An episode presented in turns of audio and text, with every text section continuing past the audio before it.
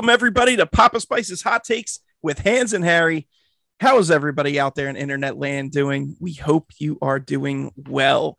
Uh, Harry, how are you doing tonight, pal? Doing wonderful, Papa. Thanks so much for asking. Um, I uh, I wanted to say a quick word, really quick, uh, and I forgot to put this in our rundown. Um, just the sad news about Bruce Willis. Um, I didn't really have anything much to add. We kind of touched base on it a little bit. Um, I haven't listened back to what we said. I, I, don't think we were too disparaging, but uh, you know, obviously the situation going on with his condition, um, you know, and the stuff that he uh, is going through is obviously devastating and kind of makes sense off of some of his projects. So, um, you know, thoughts go out to him and his family. Um, but yeah, um, sorry to see you know a Titan not be able to be at his peak performance anymore uh, in regards to that.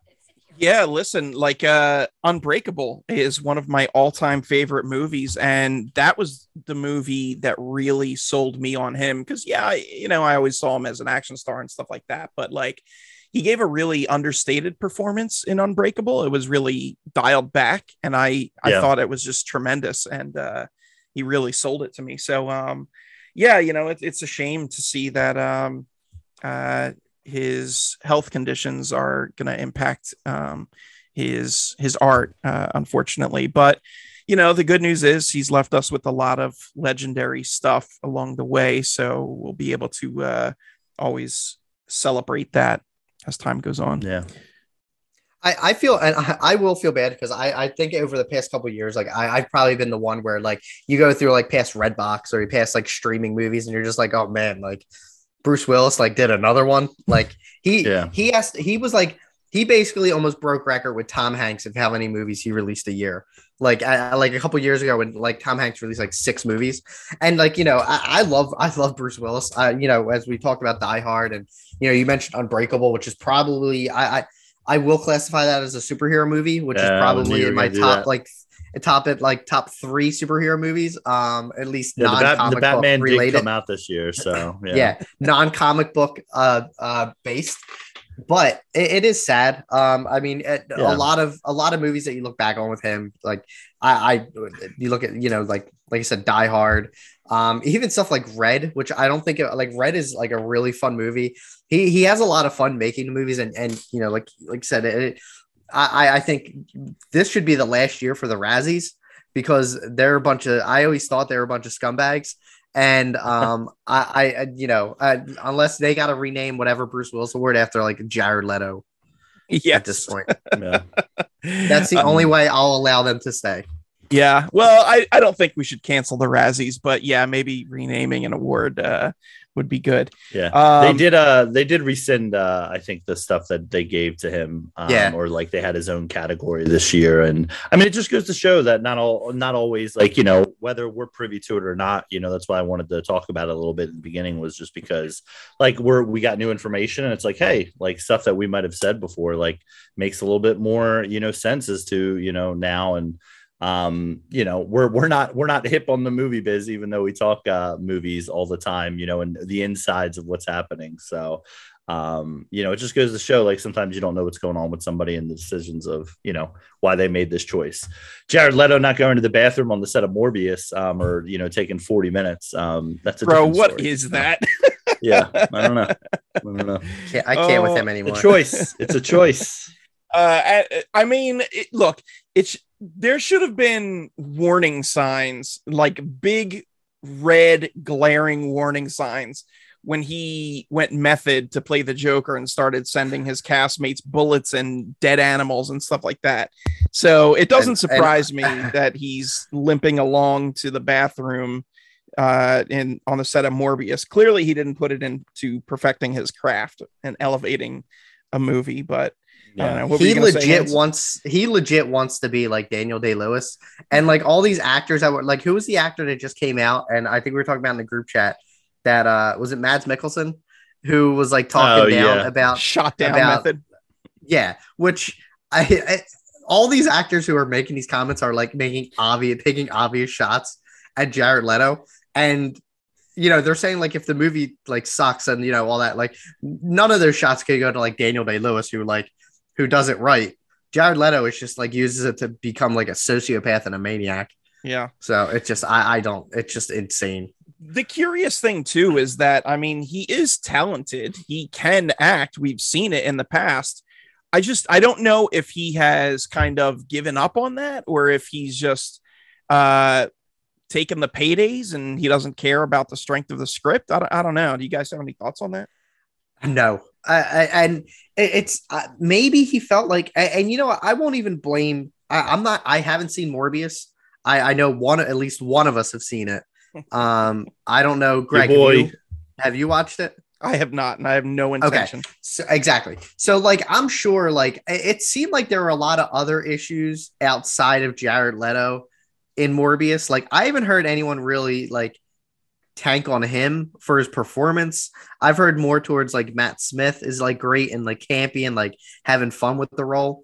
And I think like that's just basically Morbius probably failed because Sony has such a god awful track record with their superhero movies right recently.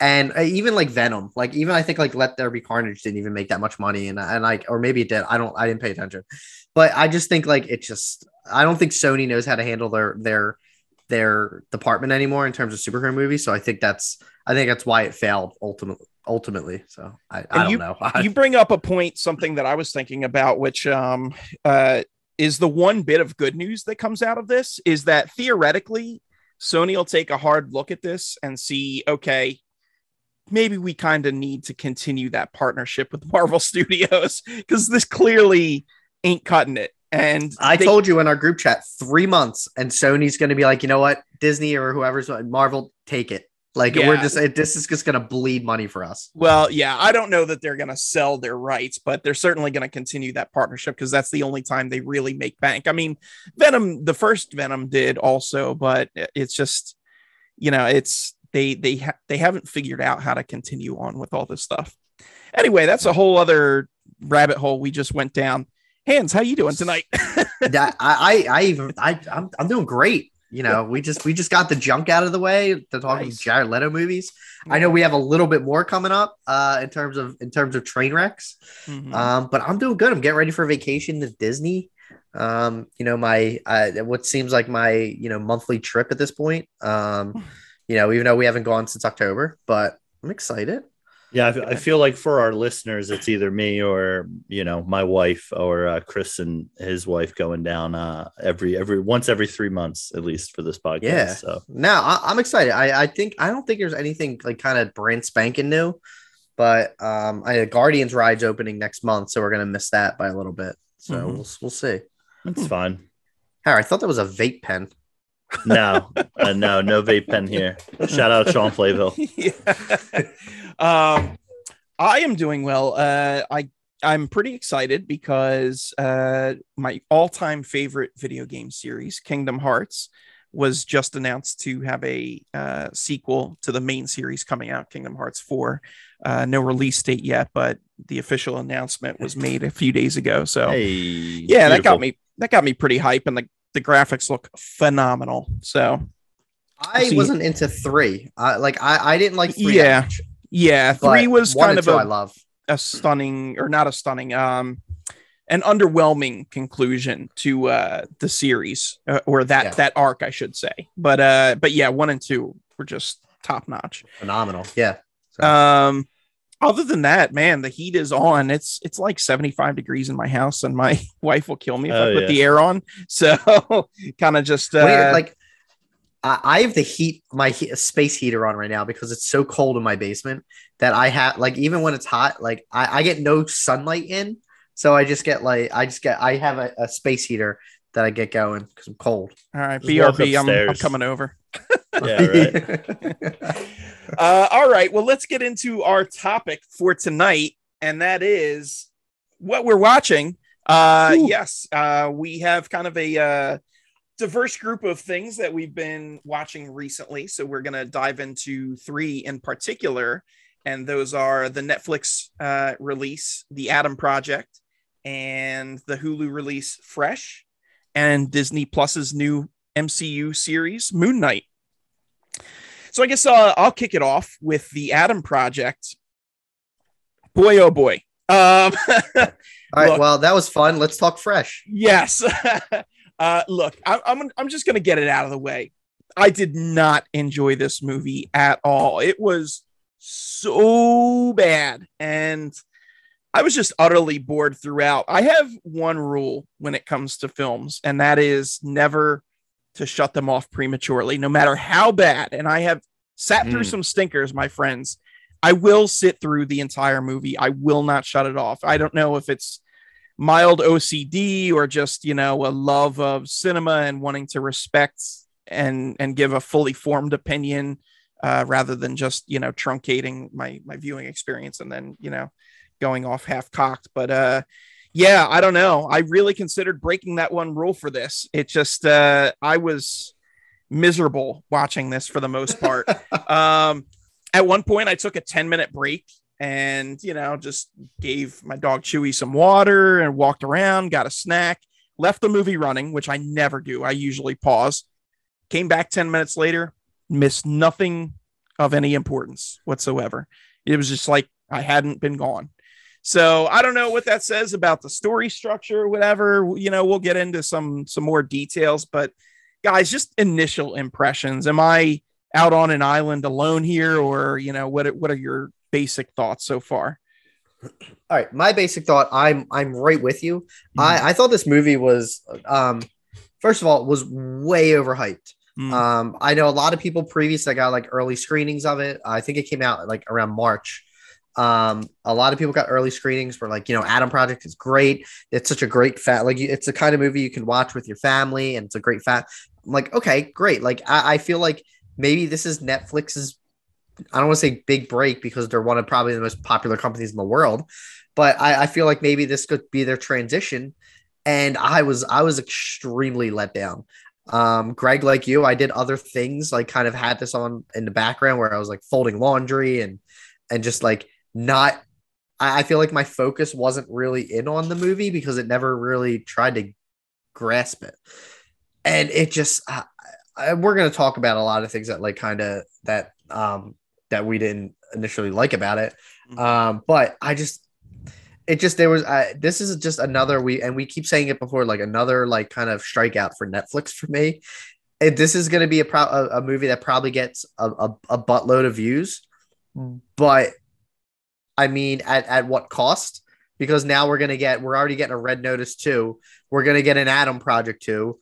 And We're, we're like ah, I don't know. Like I love Netflix TV shows, but for some reason they cannot find a good movie to make, and and they keep casting Ryan Reynolds because he's a gold mine. You can't deny it. He is a gold mine, and he's going to be like their golden boy. So mm. Harry, what, are you, Harry, what were your thoughts when you when you when you when you hit that play button? Yeah, so I was going in with pretty low expectations. I know you mentioned a little bit about the hype Hans, but I uh I poo poo uh, that whenever I hear something's really good, and then I let it sit for a while, and it started to come out that this movie was not good, um, and that it was actually, as you said, like not that great. Um, but so I went in with low expectations, and um, you know, uh, one of my Letterboxd reviews from Morbius, um, jumping back to that really quick, is that was a movie I went in with the lowest expectations possible, and it did not disappoint, and it met those low expectations and wasn't good. This I went in with low expectations, and I'm not gonna say I hated it. Am I gonna say I enjoyed it? No, but like, do I think it was all terrible? I don't. I don't think so. I don't think this was the worst of a bad bunch. Now, the Wait, can, can you hold on? That yeah. that's the Philly Film Festival calling to rescind your tickets for yeah, next year. I know. Yeah, I'm, I'm out. I'm out of the club. Um, so one one quick point I wanted to mention this before we jump into the movie a little bit and talk about it was the director Sean Shawn Levy, who's done actually a lot of work that I was either familiar with. I think the, the Night at the Museum movies. Um, he also did Game Night, which I really enjoyed with Tina Fey and Steve Carell back in the day there was a couple. I mean, he's done a lot of stuff, and he's been a producer for some things as well. Um, so, but he also directed Free Guy this year, which I know for a lot of people was either really hit or really miss. And he's going to be doing the next Deadpool movie. So him and Ryan Reynolds are kind of the uh, Tom Cruise and Christopher McQuarrie of like doing the Mission Impossible movies and Jack Reacher and all that stuff. Um, so it looks like they're going to be in a partnership for a little while because they seem to, you know, whether like Chris said, pulling the views. Um, and I'll talk a little bit about uh, you know, kind of the big picture for Netflix. But Greg, why don't you why don't you touch base on um, you know, I know I'm a little bit on the outskirts here. I, you know, I don't have the same feelings you guys do, but would I like recommend this? You know, for me, it would be tough. Um, it, it would have to be a certain type of person who I feel is more of a, hey, it's Friday night. You know, I got two kids, age 10 and, you know, seven, and, you know, what can I watch? And I think the Adam Project is a simple enough movie to throw on for that bro, throw on Disney Plus because do not waste your time with this. I mean, it is that is a whack recommendation. I'm sorry. Oh, and man. Yeah, you know, just before I dive in, uh, touching on the hype train, I'm not one to buy into the hype trains either, but I gotta admit, when I saw the trailer, I was like, okay, this looks interesting. Like I could get behind this. And then I started hearing the reviews, the initial reviews, and people were comparing it to Back to the Future, which is one of my all time favorites in terms of like quality. And it's like, okay, I can, like, this is kind of raising the bar a little bit for me. And I just, boy, I was let down hard. It is nothing like what those initial reviews said. Uh, but so, what were the problems with this? Well, let's talk about it. At least my takes on it, anyway. Um, first of all, they had a good cast, really solid cast, and they were wasted uh, not drunk, but just uh, talent was wasted. um, Walker Scobell, who played young Adam, uh, I thought he did an uncanny job impersonating a young Ryan Reynolds. Like he just he had that patter down snap with his comebacks and everything. Yeah, agreed. But uh, I want to be honest, I can barely tolerate one Ryan Reynolds, let alone two. And that it just there was two of them.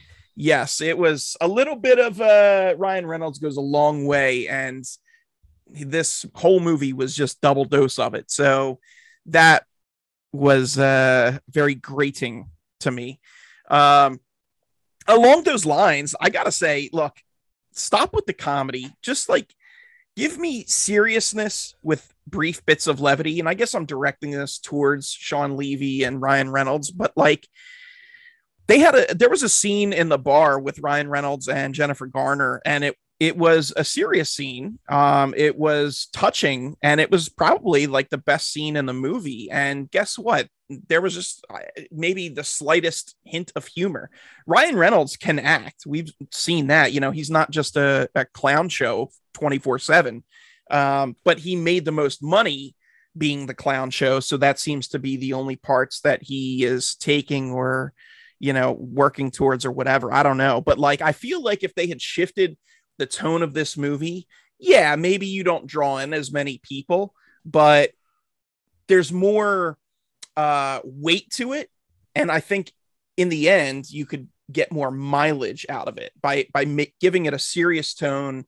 And then you know you can you can take it from there. But just i don't know. It was just a total goof show with you know the constant quips and everything. And it just it, it just gets so old so quick man uh, one other thing I'll touch on before I pass it over to you guys uh, was the director, Shawn Levy. He really wanted to catch those Guardians of the Galaxy vibes. And I felt like he whiffed hard, you know, putting in classic rock songs, which, you know, they had good song choice, but it just, it like reeked of imitation and trying to be something that it was not. Like Guardians of the Galaxy and, um, and James Gunn they have you know certain vibes or i guess guardians of the galaxy has a certain vibe that james gunn brings to it. And i feel like they were trying to catch some of that with this and it just it this wasn't the type of movie for it you know? It, it just I, I don't know.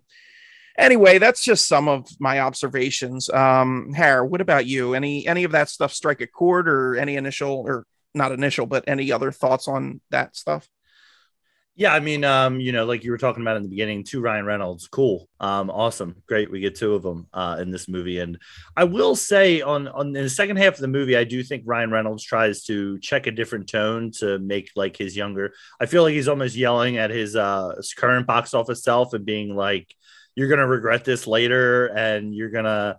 You know, uh, not like yourself in the future. Um, so I hope he was talking to himself in that. Um, so wasn't a huge fan of that because it felt like in the beginning, like I was going to get two, of the same character just going back and forth like you said and i think he captured it perfectly with the you know having a little bit of levity and some seriousness thrown in there you know there was a couple scenes you know um, especially towards the end um, that i think stand out a little bit better but you know for the majority of it it was a little bit like so we just gonna say jokes to each other the whole time. And i will say sometimes i think marvel falls prey to that in in certain elements um depending on the movie but um it wasn't it was obviously this was the next level.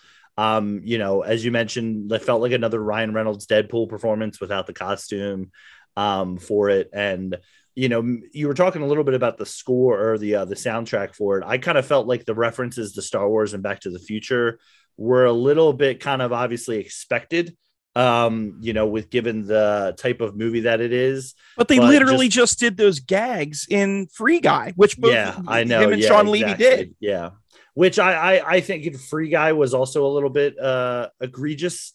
Um, but I think worked a little bit better better in that world, considering it's like in right. the internet where this is like kind of you know set in a you know whatever um in three different timelines or whatever. Um, but like you know i will say the the lightsaber tool because that's the other thing is like they i don't even know what they called it um though that stuff was kind of cool to me um but like it's it's one of the few parts of the action that i was like oh that's like neat so um but yeah Hans what about you for uh for spots on the, on those things i don't they, i mean there were a lot that we kind of said like I'll, I'll go with like greg initially you said like the cast in this movie isn't bad. And you know, I, I, I honestly thought that bar scene was gonna get a little weird, knowing like Ryan Reynolds movies where I thought like his mom Back was gonna future. like like that, yeah, like really like odd. But then I'm like, all right, now they're not gonna take that turn. I'm like, I wouldn't have been surprised though. That's where I was like, my like expectation was going. Where I'm like, oh no, um, I, I, I don't know. Like, I, I just Shawn Levy like is it has to be lucky he met like Ryan Reynolds and Ben Stiller, so he made those uh museum movies. Like he's got to be really happy because like they're not great, they're okay, but then like he just fell into a gold mine like to to to meet Ryan Reynolds, and now we're gonna get a, a Deadpool three from him, which I don't want from him at all. I don't. I'm not excited for Deadpool three. Um, I just uh Greg, I was the same with you, where like I, with um the actor who played younger younger Adam, he was a clone of Ryan Reynolds. He really was, and he like has like that that that like bam bam bam bam, and he even looked like him. Like there was a, a fantastic choice. But as as much as I am a fan of like Ryan Reynolds, like I don't I don't want to see the same character on screen. Like I want like I want it fleshed out a little more. And like I just I don't know. It just didn't I feel like you know, at like Adam, you're supposed to look at him at two different points in his life. And I feel like I was just watching the same character like quip back and forth at each other. Um, and it just seemed like it was the same person.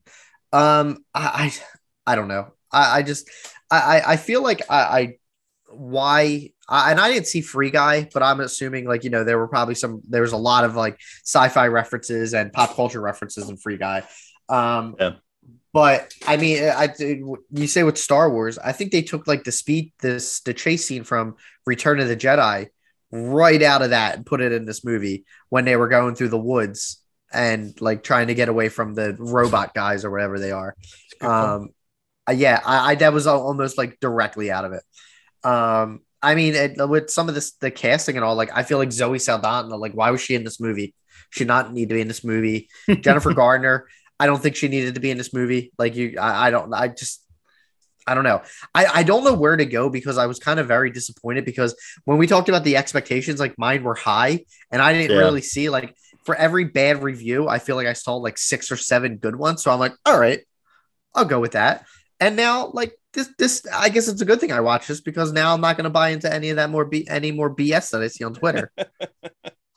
Fair enough. Welcome to the welcome to the club. Welcome to the club. I can't. I, I like and like I I don't even. I think I saw the trailer once for this, and it was a couple like maybe like a couple months ago. Or like they released it late. I think they released the trailer like a month, at like maybe a month or a month and a half before it actually yeah. came out. Yeah, a lot of a and lot of the like, Netflix product does that. Yeah, and I'm like, all right, it looks cool. Like I was like, like you guys were like, this actually looks interesting. I love time travel. I love time travel movies and all the different aspects of it and how they tackle it. This just wasn't one that I liked. Um, I think Yeah. there were good parts of it, but I mean, take that for what it is because the rest of the movie stinks. Yeah. uh Harry, touching on the effects, you mentioned um the like lightsaber tool, whatever it's called. I I thought those disintegrations from from those and the blasters were were really cool. The effects for Yeah. that looked good. Different, the rest- at least the- I would say too. Yeah, Yes. The rest of it terrible. it looked like Yeah, it was absolutely. shoestring sci-fi budget of the week movie Ooh. where it was just awful. Like the CG was very, very poor. And it's like, all right, you're gonna spend all this money on a really good cast, and then what? Just nothing else. Like this is a, a sci-fi adventure, and you're not gonna Yeah. pour in any of that into visual effects. Um, so I don't know. That was disappointing. Uh, I also found it disappointing. Maybe this is me just uh, here. Let me push my glasses up and nerd out a little bit. Uh, Here we go. here we go, guys. Uh, I I really I don't understand why movies always illustrate time travel and its impacts incorrectly. Like, and granted, even one of my favorites, Back to the Future, and likewise with Avengers Endgame. Uh, I mean, all movies really do this, but when you make actions in the past, it doesn't change your future. It's not like all of a sudden things will change around you. It, it, it creates a divergent timeline. It branches off. And in this, they they don't do that. And it's it's bad enough that the movie is not great, but then when you're throwing the science at it too, and the science is terrible, it just uh man, it it just that's how it makes me feel. Hans, you look like you want to say something. Yes. So, Greg, Yeah. I and you know a- lot of these movies, like all these movies, have different aspects of how they want to handle time travel. Um, Harry and I have, and somewhere in the dark web, out there on MySpace or eh, or or AIM or whatever it is, there's a conversation that Harry and I have had about time travel, and it got dark. Like, it, it is Harry even here? Is he frozen? I don't know. It's a good question. Sorry. That's all right. Just- Well, we'll keep going. Um, that's fine. I, he, uh, he's been making the same face for about like five seconds. Oh, there Okay, he is. back. Um, all right, sorry, Back. Harry. You, you froze up and you, you, you scared me. He blinked out Uh, of time. I was the only one moving. I, yeah, I just time traveled, guys. So uh, I'm back. Um, Yeah. So Yeah. somewhere in the dark web, there's a conversation that Harry and I had over AIM about the the um the the the meaning of time travel and how it works. A lot Um, of expletives thrown around. yes, almost ended our budding friendship, and you know, eh, eh, whatever. With that being said, I the science was not explained. Like there, there, this was not explained at all of how like time travel works. Like I feel like it just took like pieces out of each time, like out of like like you know like let's take Endgame and and Back to the Future and all those other like like famous time travel movies where it's just like I got like towards the end of the movie where Adam the two Adams just disappeared from Mark Ruffalo. And then they went into like rando spots in their timeline. And like and that like I don't understand how that worked but that that's why I'm like that like, Greg you're right. Like the science like I, I don't even think the like they didn't even like I you know no, that's a movie. They're not gonna like talk to like people who studied under Stephen Hawking and all. Like they're gonna just make their own movie and, and their own rules. But they didn't even they didn't even set up their own rules well it Right. just it was all over the place um so yeah i i agree like if you're gonna if you're gonna at least like kind of borrow aspects of time travel from movies do one movie and not like six different ones Yep, I agree. Har- Uh, yeah, Hair. Any thoughts on Yeah, the now, time now travel? that I'm back in uh, from time traveling, uh, it's pretty crazy in the future, guys. did you Um, go back and did you go back and copy that conversation I did, I did. Yeah, I uh, I jumped ahead. Um, so I will say, yeah, the rules to me were a little bit like this is what we need to do because you know we need to put everything back together. Um, and it was just like so they, you know, they end up, you know, basically killing Catherine Keener's character. Um, and like that resets everything. But what it resets to isn't when they left us. It's basically like the moments they talked about, um, where it's like hug your mom and I met my wife. Um, so Yeah. uh, yeah, it's just I I didn't really enjoy the it just felt like they just kind of skipped over the sciency part of it, which probably saved them 15 to 20 minutes, to be honest. Um, I don't know if we would have been digging more of this movie if it was even deeper and heavier in sci-fi. So the rules were a little bit uh, missing uh, for that for me.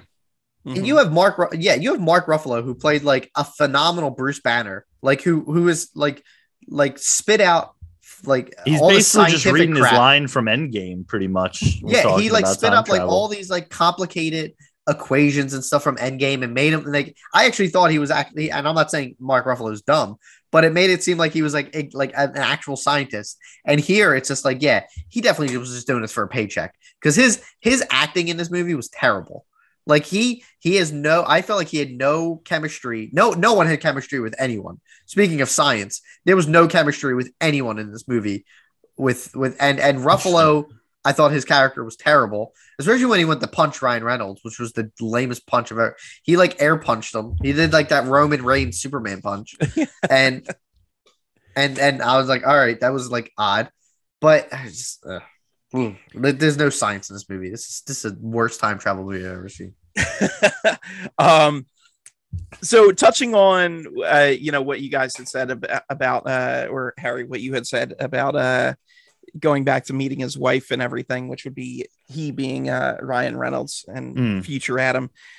That end scene where Ryan Reynolds and Zoe Saldana are playing young college kids was laughable to me, uh, but not because it was actually funny. It was just the concept of two people in what conservatively mid 40s playing early 20 year olds. It's just like, come on, bro. Like, hey, hey, you can go to college whenever you can. You can finish up whenever you're ready. It's, it's nobody's timeline is is is set in stone. You um, can, I, but that's not the way they set it up. They set it up as this is Adam twenty years later like or whatever. Academy? Didn't they say it was like the academy, like some flight school type thing?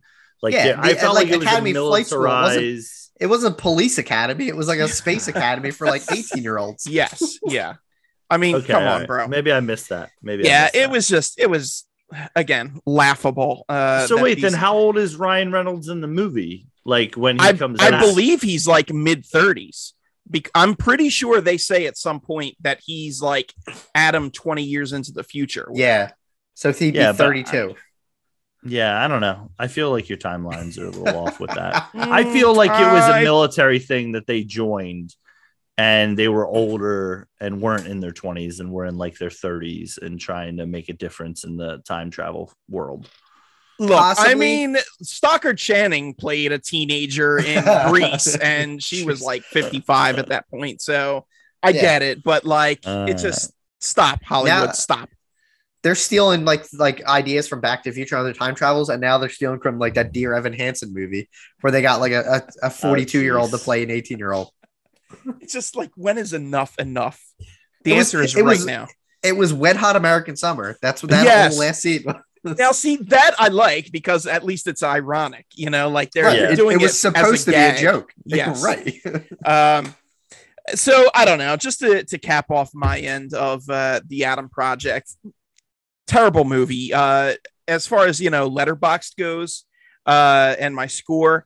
Ryan Reynolds does not have a great batting average with me. I have 13 movies currently at 1.5 stars out of five, and three of them are his. So almost Ooh. 20%. Uh, and those three would be this, the previously discussed Red Notice, and of course, Green Lantern. Ugh. So yeah, not not great. Uh, Free Guy, I think I rated like three stars or maybe two and a half. So it was entertaining. But uh, Adam Project, 1.5 stars gets an F for me. Sorry, Adam, you failed this project. Uh, Hans, final thoughts. I, I think on Letterboxd, I gave it like maybe like a like a two. Like I, I think it. I, I honestly, I honestly will kind of go like I think the effects were actually pretty cool in terms of like some of the action. Like whenever the the metal people or whatever the soldiers were coming out, like the future soldiers were coming, I'd like just showing up and kind of just like coming like visible. I thought that was cool, and I thought some of the choreography, like with some of the fight, was okay. I'm not like, and I I, I thought the last fight with um Christos or Christos, whatever his name is, was kind of cool. Um, but the, the you know, like I said, there's there wasn't enough of that for me, and the the I this movie was mainly like a, a, a talkie, like it was like not it was just talking. That's all it was, and explaining dumb science, and you know Mark Ruffalo just being a, a, a cashing in that check, and Ryan Reynolds making quippy remarks. That's all this movie was. Um, you know, Ryan Reynolds has a like a, we we did Red Notice, and that movie stunk. We all, I think, we all kind of crapped on that. Yeah, I I really want him to do more serious stuff. Like I really do because I think he's a phenomenal serious actor. Um, he's I, your boy. He was your what? boy for a while. He was your boy for a while. He was, and like, and I'll even like, he's so. I, I don't even say he's so lucky that Deadpool happened because like he was already famous before that. But I feel yeah. like Deadpool kind of just like brought out a new side of his him where like he never left it and stayed in Deadpool for like I don't know, like eight nine years, however long it's been since that came out. Um, that character is more- great, but not when he's doing that same character in every movie, right? And most and of the I time, it's watered down because it's not R. Yeah, and that's why I'm afraid, like going forward with like Disney, of how they're going to handle Deadpool if it's going to be rated R. I hope it is. I really, really hope it is. Yeah, if it's um, not, I don't want it. But like, I would love to see him tackle more. Like he's doing Clue, which over like I that that thing's been in in production longer than the Flash. Um, so I don't know whether or not that'll actually ever see the light of day. Um, I don't. I'm not interested in that. He'll butcher Clue. He's he's gonna be terrible in it. Um, and it's just like I want him to you do heard it here like, first, folks. like Buried. I love Buried. I'm claustrophobic and I hate. I like. I I really like love watching that movie. Six Underground. I mean, that was on Netflix. That was okay. That was like a, a goofy action movie, but it was an action movie. It wasn't like this where just like a mess. I don't know. I mean, it was a mess, but I liked it. Um, and a couple other movies, but yeah, he's just. I didn't see Free Guy. I'll probably watch it, but from what I've heard, I'm like not missing too much. It's it's. So. I'd say it's worth a watch. You'll definitely find it more entertaining than this. Okay, good. All right. Well, maybe I'll, I'll watch that uh, next to Captain Marvel. Jeez, the I mean, look, I think we can all agree that the highlight of Ryan Reynolds' filmography is Ripped. So, is what? Ripped? No. R.I.P. I know. Yeah, it's not. oh. it's not that. I thought. That I thought you were like, yeah, he's in pretty good shape. But I, I was giving you crickets, Greg. Why would I comment I, uh, on his? I forgot that. I forgot that movie ever existed. So I was you. uh you're welcome. I was just gonna I was just gonna close out my thoughts on the Adam Project uh, yeah. real quick. Uh Catherine Keener deepfake. Why? Yeah, um, awful. I guess to save some money, um, but didn't really work for me. Apparently, she played both characters um there, but uh I guess you know just to save some dollars. Like uh, Chris said, I mean, it seemed like everybody was getting a check. I mean, Zoe Zoe Saldana off of the set of Avatar 2, voice recording, cashing them checks. Um, you know, I felt there was a really there's two two other points I wanted to make. One mm-hmm. was I felt it was a really sweet moment between Adam and Lewis or Ryan Reynolds and Mark Ruffalo uh towards the end. I'm not gonna lie, that kind of that kind of got me a little bit. Um, maybe it was a sap there, but just came uh, off cheesy to me. I I felt like it was really strong, but that's just me. Okay. Um, now my other thought on this is Netflix's movies because I feel like Netflix has two big type movies. One is kind of prestigey and kind of like going for Oscars. You know, I think about, you know, um, Don't Look Up. I think about The Irishman, Marriage Story. I'd even put a film like The Harder They Fall in that category and not in this category, but you could maybe make the case for both. I haven't seen it yet. Um, but it's starting to get me a little bit worried or putting it on my radar for Knives Out too. Now, I hope that, and what I've seen from set photos, it looks like they're actually filming on location um, and not in like a studio somewhere. Not um, like uh, not so, like that uh, Death on the Nile where it's in front of a yeah, green screen the whole time. No. Yeah. Um. So my hope is is that it nev- that Knives Out two will be fine, but because I feel like it's more prestigious than this, but I feel like this is probably the best. Not the I don't feel like this is the prototype. I feel like you could maybe cite some others, but I feel like this type of movie is the best you're going to get from Netflix big blockbuster because I think they do a bunch of different categories, you know, whether it be as Chris mentioned their shows, comedies, you know, small small horror pictures which I think they've kind of gotten away from. Um, but you know, they'll usually drop something. But as far as the like A-list material that they put in their trailer package to like for the summer, or for the winter, um, you know, in, in these montages, I think this is the best you're gonna get as far as like what to expect and what to like take from it. Because I feel as you guys have mentioned like not excited for Deadpool 3 really you know but I feel like if I'm a t- an 8 to 16 year old kid maybe 15 like Ryan Reynolds in a sci-fi movie with like some cool action and he you know kind of curses and there's a kid like me who kind of curses in the movie.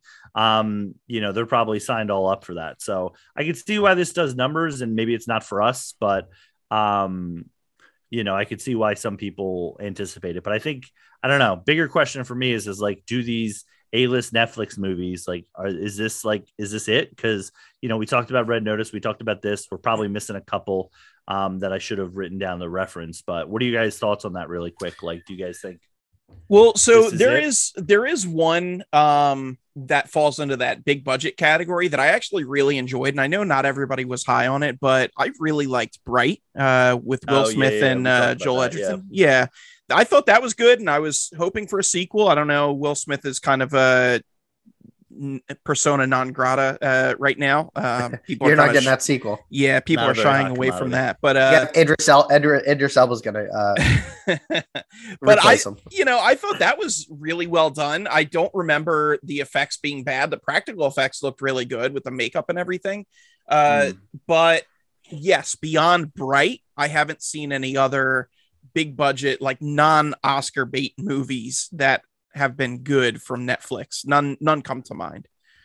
What I the one that comes to mind, and and excuse me, I, I think um, similar to Bright was Power with um, Jamie Foxx, Joseph Gordon-Levitt, and ah, I forget who else was in that movie.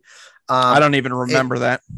It, it, it, came and went. Like they they kind of put oh, a lot Project of Power or Project Power. I'm sorry, yeah, Project yeah, Power. No, you're good. Um, that was that was all right. I mean, I think that was kind of like like how I would probably how you would describe Bright. It's how I kind of would describe that. I enjoyed it. Um, uh, but uh, the future of like Netflix movies, like I don't know, like I'm more invested in their shows at this point, like um, Ozark, Umbrella Academy, and Stranger Things. Mm-hmm. And I think I feel like that's where I'm kind of two stick- of them ending. Yes. So I yeah. guess no. Now we get one more straight. I don't know. They keep saying like the next season's gonna be the final one. I'm not sure. That's um, true. That's fair.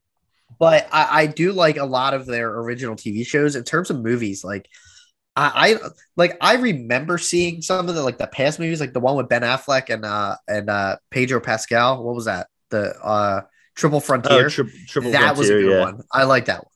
Um, yeah, I feel like they were going prestige for that one though. I feel exactly, yeah, and then like, that goes with you. But, like, yeah, big blockbusters, like you're not going to like. I, I don't. If this was the peak of it, then then Knives Out Two is screwed. Like it, it is. I don't know. I don't. I, I, think it'll be okay, but that's my hope. But uh, oh, uh, I was gonna say, Greg, uh, Bright. I think that was like five years ago when I just tried to look it up. 20, 2017. So um, I remember that was, was two years ago in terms again, of like in movies like that was like I remember Bright was like kind of like Netflix saying like it came hey, out like Christmas holidays. Yeah. yeah. It's like we're coming into the movie game now. Like that was when yeah. there was like one of their first like I think that might have been their first yeah. Produced movie, like actual like studio movie. How about because I haven't seen this one, so that's why I didn't comment on it, but I know it got a lot of hype. Uh, have either of you seen Bird Box? Would you quantify that as no, you know a, a half of it? I saw half okay. of it. I, I See, fell asleep during it. I feel like that was a surprise one. Like I feel like you know something like that like reminds me of Squid Game, where it's like, hey, like Netflix just throws this on there. Like now they push other stuff, you know, like Squid Game 2 is going to get a huge push and huge right. advertising. Right. But I feel like Bird Box was kind of a phenomenon where it was like, hey, like kind of similar to Tiger King, where it was like, you know, whether your thoughts on any of these three are good or bad, it was, you know, kind of like something that everybody was talking about for a few weeks after it was released. But like as Chris mentioned, like something like Project Power, you can search for it on Netflix and find it and watch it. But like there's absolutely zero like knowledge that that's on there unless like you remember it or like it's something of like oh i'm doing a jamie foxx or joseph gordon-levitt deep dive like let me look into it so it's pretty wild that they just like store things on there and it's just like yeah it's there um, mm-hmm. whenever you want so pretty crazy I, I will say too, like I've watched like out of um we watched another Netflix movie, uh Catherine and I watched um The Weekend Away, I think it was called, with um oh my god, I can't even think of her name. Um it it sucks. It, Hmm. but it's like supposed to be like a thriller type where this girl goes to goes on vacation with her friend. Yeah, that's it. That's her. Meester? Leighton Meester. Um, it's not a good movie. The acting in it's terrible. Like it just kind of like things just it. That's the kind of movie where like I feel like Harry, you were saying like with their horror movies and like their thriller, where I feel like Yeah. this movie just like kind of kept throwing twist and twist and twist at you, and it just didn't make sense, and it just was a bad movie. So they're not having Yeah. a good track record in in this household. Um, I will say, ah, man, what? They just they throw out so much stuff that it's just like so Well, It's- they'll it take is the chance overwhelming. to misses, Yeah, So that that's a good point because you know what? Another one that comes to mind that I actually really dug, and it, it's not a great movie, but it was entertaining enough. Uh, call me, call me maybe. What is it? With Ali oh, Wong and uh, always be my maybe. always be my maybe. That's it.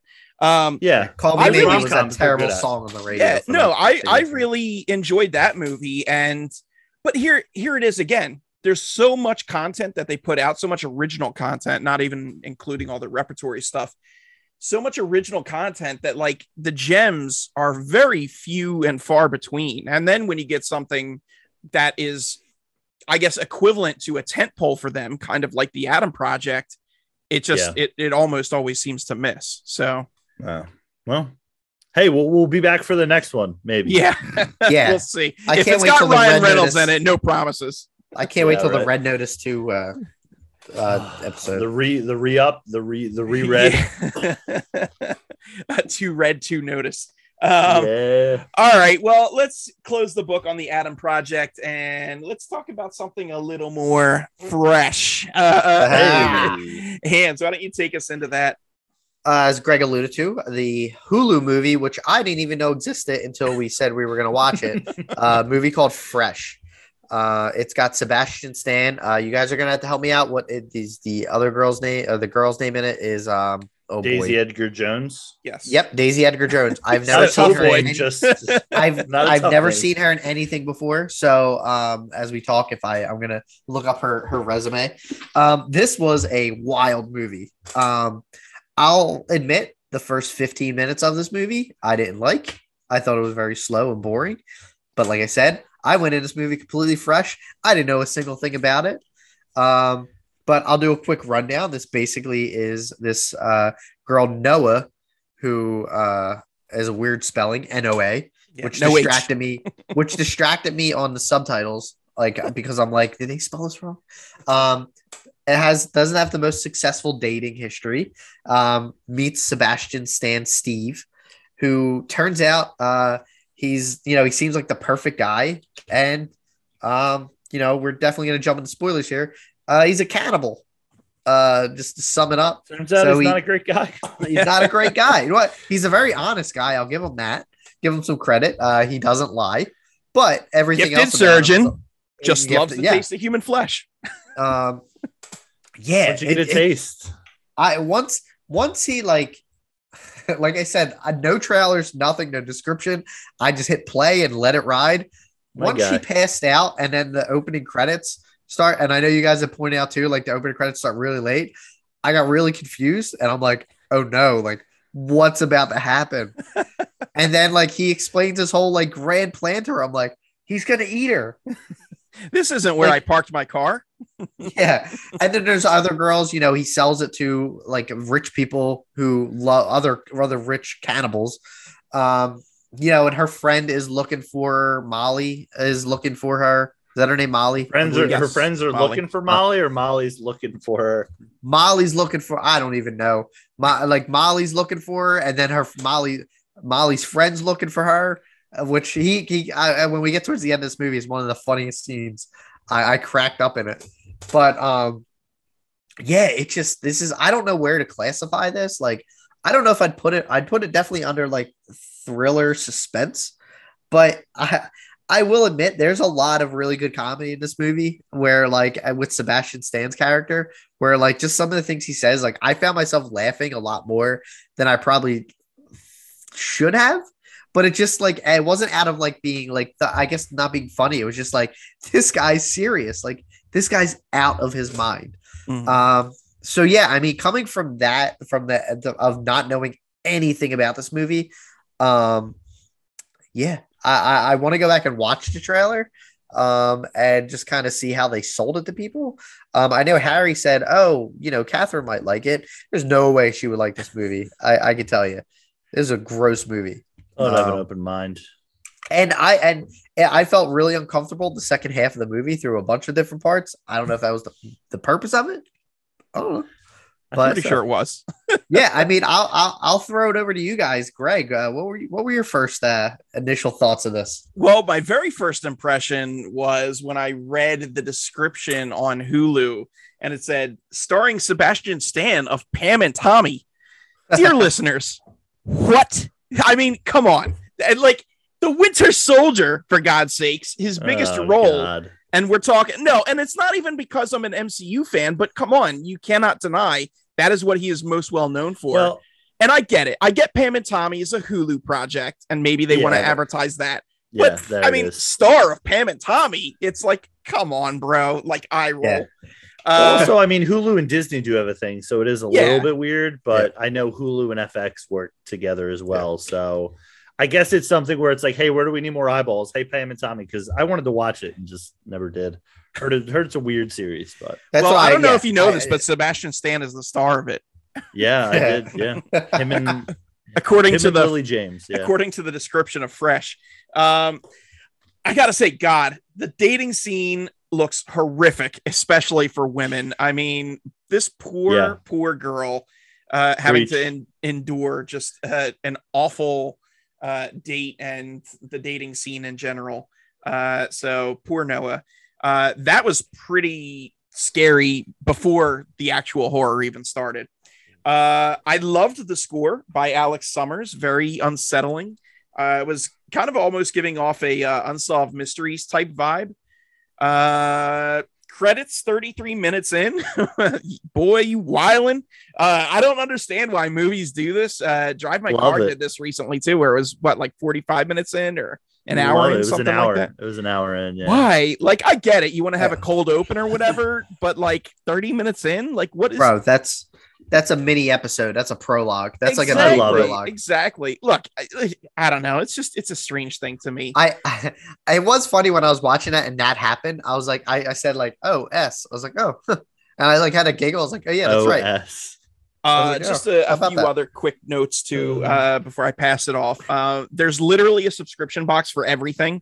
I mean, mm. Sebastian Stan have running his own subscription box service and throwing in is this on Goldbelly clothes. Yeah, exactly. like, come on. You know what? The most appalling thing to me was I didn't see any dry ice, so that meat has got to be bad by the time it comes.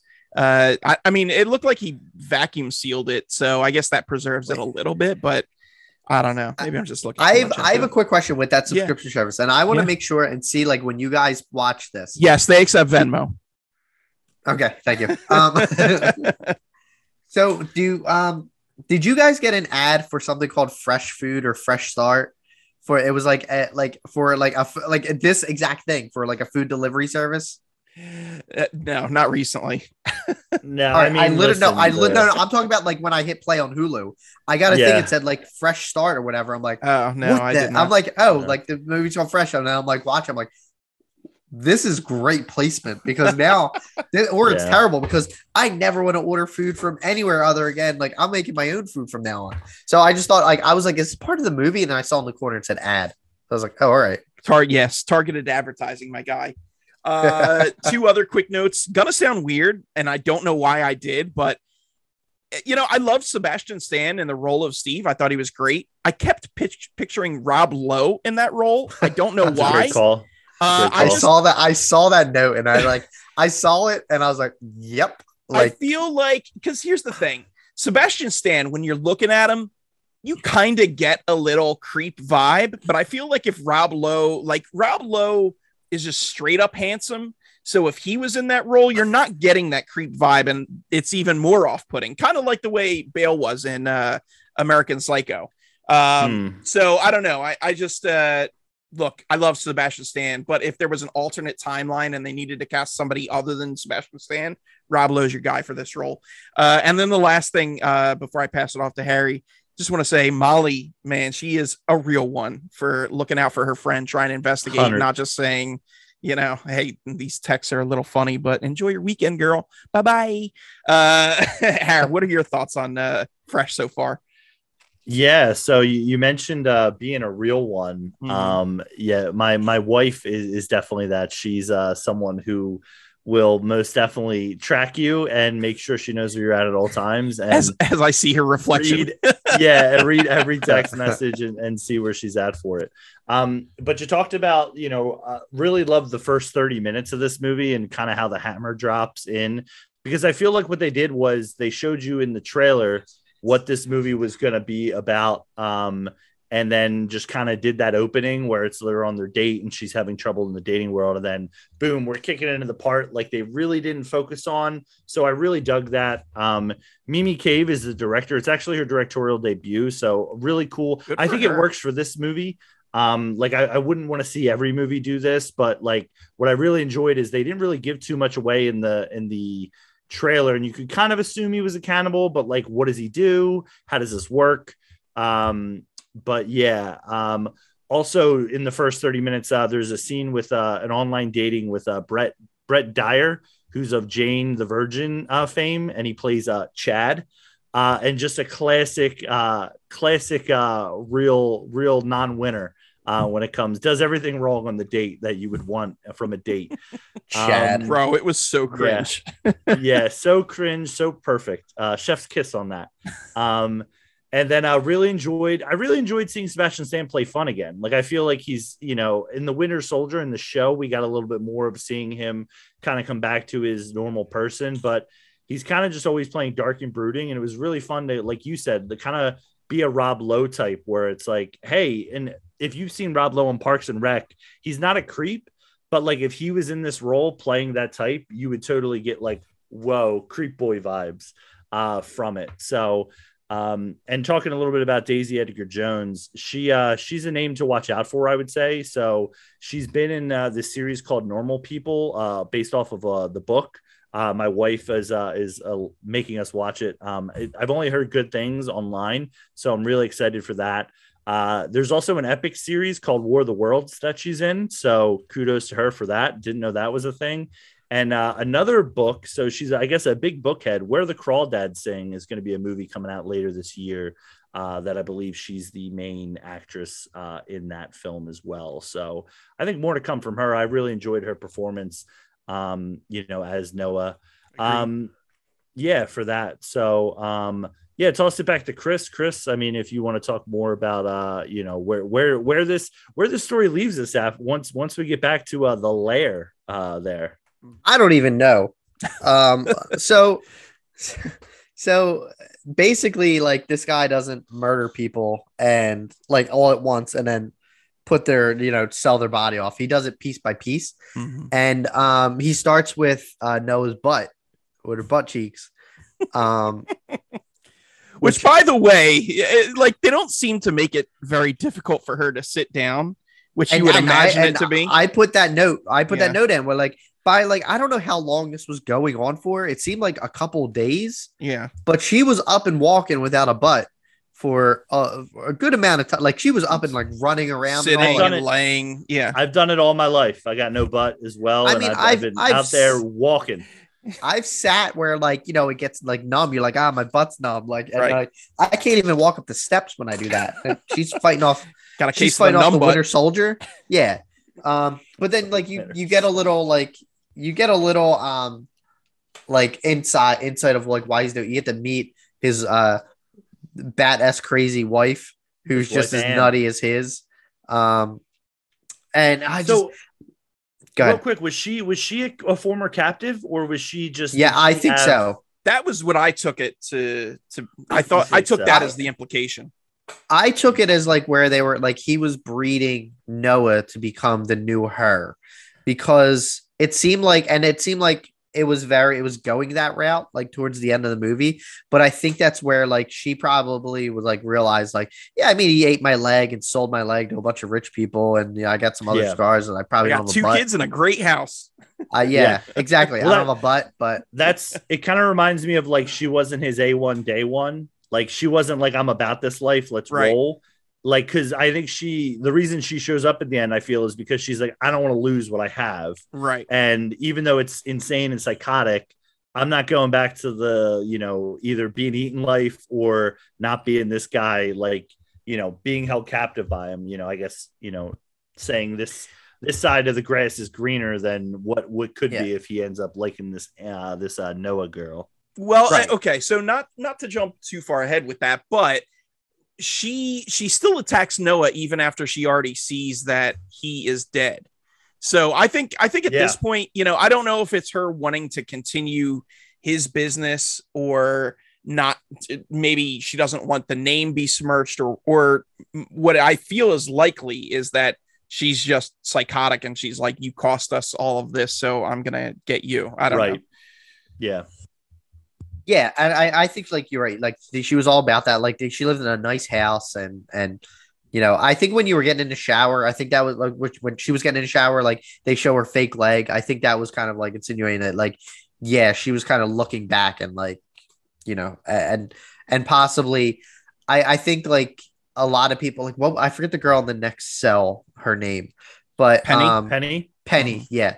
But they like she made a comment like you slept with him, and I think once um Molly told the the blonde the, the wife like oh well you know she's cheating on you with her that's when she started getting jealous and thinking that like I don't think he was ever going to kill Yeah. Noah. I don't think I think his intention was to breed her to like possibly leave the the the nutty blonde lady.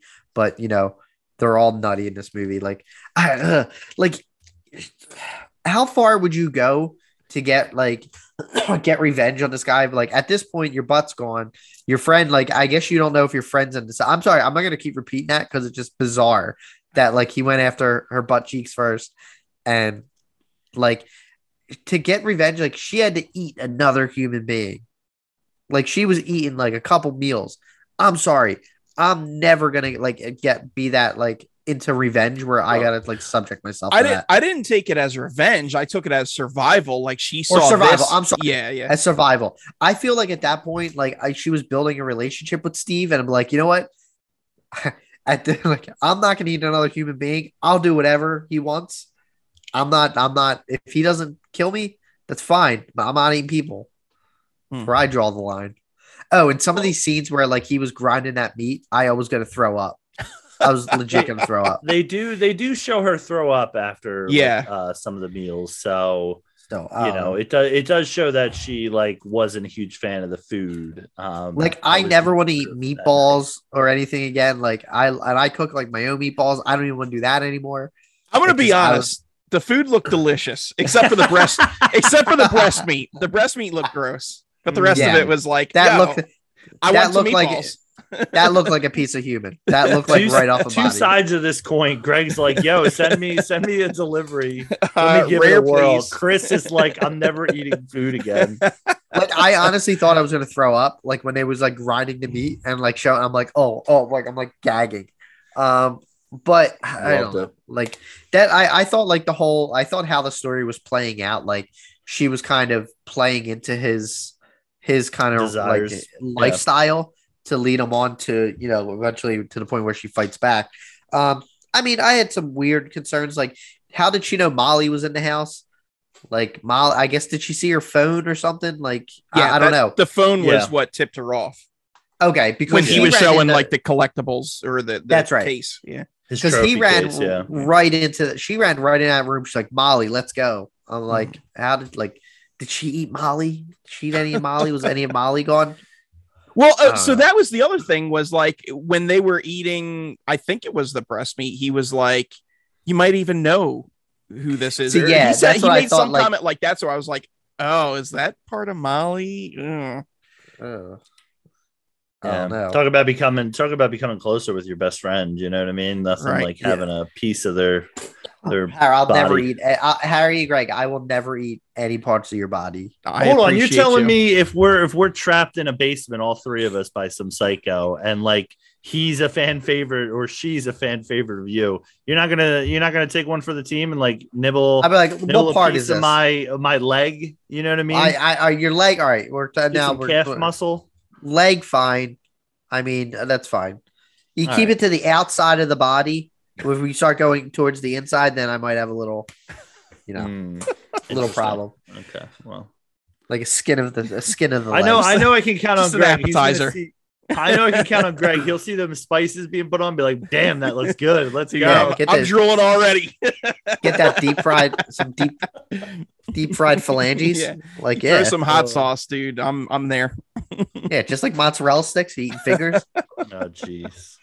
Um, yeah, I, I, we really went off the rails, but uh, I, yeah, I, I, I thought like I think the movie like for me like I was very interested in it. Like I, I definitely throughout the movie I felt like more and more as more was coming on. Like I was like, wow, this is actually like pretty wild. Like I actually like this movie.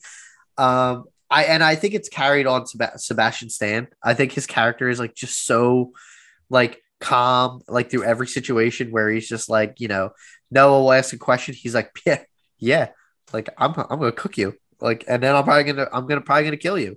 And he doesn't lie to her the whole time. Like, and it's just like very like it's I think that's the scariest part of the movie where you can probably be like, oh yeah, like being in that situation, but like being with someone that like psychotic and he like doesn't show any I don't say he doesn't show any like outward signs of being psycho until like you know you find out like he's eating people. But very um, yeah very even keeled like you take take a look at like another famous serial killer from movies uh james Gumb from silence of the lambs where he Mm. like you know he's screaming at his victim his captive and you know he is very clearly outwardly psychotic whereas yeah uh brendan steve here or steve whatever you want to call him uh he uh he's just very even keeled and matter of fact and this is what i'm gonna do and it's nothing personal it's just business Yeah. and hey by the way you taste great people Yeah. paid thirty dollars for a pair of butt cheeks. Yeah, we we kind of we kind of not 30. reference. Three hundred thousand or thirty thousand dollars. He's like, this this Yeah. piece of breast is like thirty thousand dollars. I'm like, at that point, I'm like looking at a knife next to me, like chopping my arm off. I'll sell it. yes I, I don't think the people you're gonna have to sell that to, Chris, are gonna be the easiest to uh, deal with. Um, so I wouldn't get ahead of yourself. But uh, Cut off I a mean, we foot. Like, you, want, referenced- you want a hobbit foot? You have my foot. we referenced Christian Bale in uh, American Psycho, and it had it had vibes of that, where it's Mhm. like you know cool and calm, you know, uh, outside of of the of the world of cannibalism, and then once he gets you back, he lets loose a little bit and um, has a little fun, as they say. So, um, yeah, Bro, we have different different things of fun. I play I play Oh. Elden Ring. That's it. I- play go. Elden Ring. Don't, I wanted to uh, touch on, you know, you, uh, Harry, you mentioned uh, Daisy Edgar Jones being someone to watch, and I, I totally agree. The thing that really, like, she, she was very uh, relatable through most of the movie, but the the point where it she really got me was when when she started, uh, I guess you know, partaking of the uh, the feast. Uh, yeah, because at that point I, I truly had no idea if she was doing this out of survival or if it was Stockholm syndrome. And it's like, okay, if I don't know where this is going, then she she is doing her job and she's leading me into mystery with with her acting skills. So I really Yeah. appreciated that from her. Uh, and yeah, I, I absolutely look forward to uh, seeing her and more stuff. I will say with her character though, they wrote a colossally dumb moment, which is her going back for her phone that she had dropped. And I get it, you Mm. know, at that point, spoilers, uh, Steve was dead, but like, really, you're you're not gonna try and escape. You're home free. Just leave. You can get a new phone. Who Yeah. cares? But no, you got to go back to the empty field, search for your phone in the pitch dark while your amputated friends are hanging out. Like, come on, bro. It just eh, look. I've seen a lot of dumb horror movie mistakes because I'm a horror movie fan, and it is a trope of the genre. But I mean, Yeah. it was just I could not believe that she made that move. So whatevs. But I don't know. It was funny, but It's- not really. the first thing I, I wouldn't even worry about my phone. Like I, I agree. Don't go back. Go brush your teeth. or floss at the very Yeah, least. or floss. yeah, both. Both. You don't know got what some happened. Like, got some meat tooth. walking around with hot dog breath. Jeez Louise. Yeah, I mean, with that trope, Greg, like I think it is a trope, and I was expecting some more pushback or for them, like, because this also has a lot of get out vibes to me in a way. Yeah. Where like you know, I mean, it, it the the clim the climactic part of it kind of happens early on, where it's like, hey, she's in this world now. How does she escape? Um, but like I expected more of a little bit comedy with that, where it's like go back to the phone. It's like, nah, screw it. Like let's get out of here. Like let's you know. But then they have that other you know confrontation because of that. Um, but Which yeah, you well, I guess the reason they didn't do that was because they actually did do it with the dude Paul. Like he Yes, pulled up yeah. and he was like, "Nah, this ain't it," and he just left. yeah. But- That it was was the part I was talking about. Right. I was just like, it was so funny where he was just like, nah, nah, that's all right. I'm out. yeah. So I guess was, they uh, didn't was want to great. repeat it, but even Yeah. still, it's like it doesn't. It's not a very logical move to Yeah. make. I was Uh, how did gonna you- say? Oh yeah, Yeah, go, ahead. No, go. No, No, you- go, G. I was just Oh, gonna say, I, I, other than that moment of stupidity, I dug the ending. I, I liked the final confrontation. I thought the, uh, uh, e- mostly everything outside of the phone uh, that happened uh, played out well. I liked that they kind of had a somewhat abrupt ending. Um, Yeah. it, it stuck the landing for me. I, I loved Yeah, him the ending where like she was like, Noah was like, who the hell is that? like, like being with the wife. Oh yeah, Um, 'cause He I was forgot they married? had, like never met. Yeah. Um, it reminded me, you know, it had like like towards the end, like as not as major um you know, consequences, but like very cabin in the woods, Mhm. where um like at the Mhm. end the two main characters are kind of just like chilling out and just like accepting what's about to happen, but at the same time they're just like kind of making some humor out of I guess what ultimately is the end of the world. Mhm. But this is like what out of everything they've been through. And I hope someone got poor uh poor Penny because she was just sitting at the side of the barn. And she can't she can't run.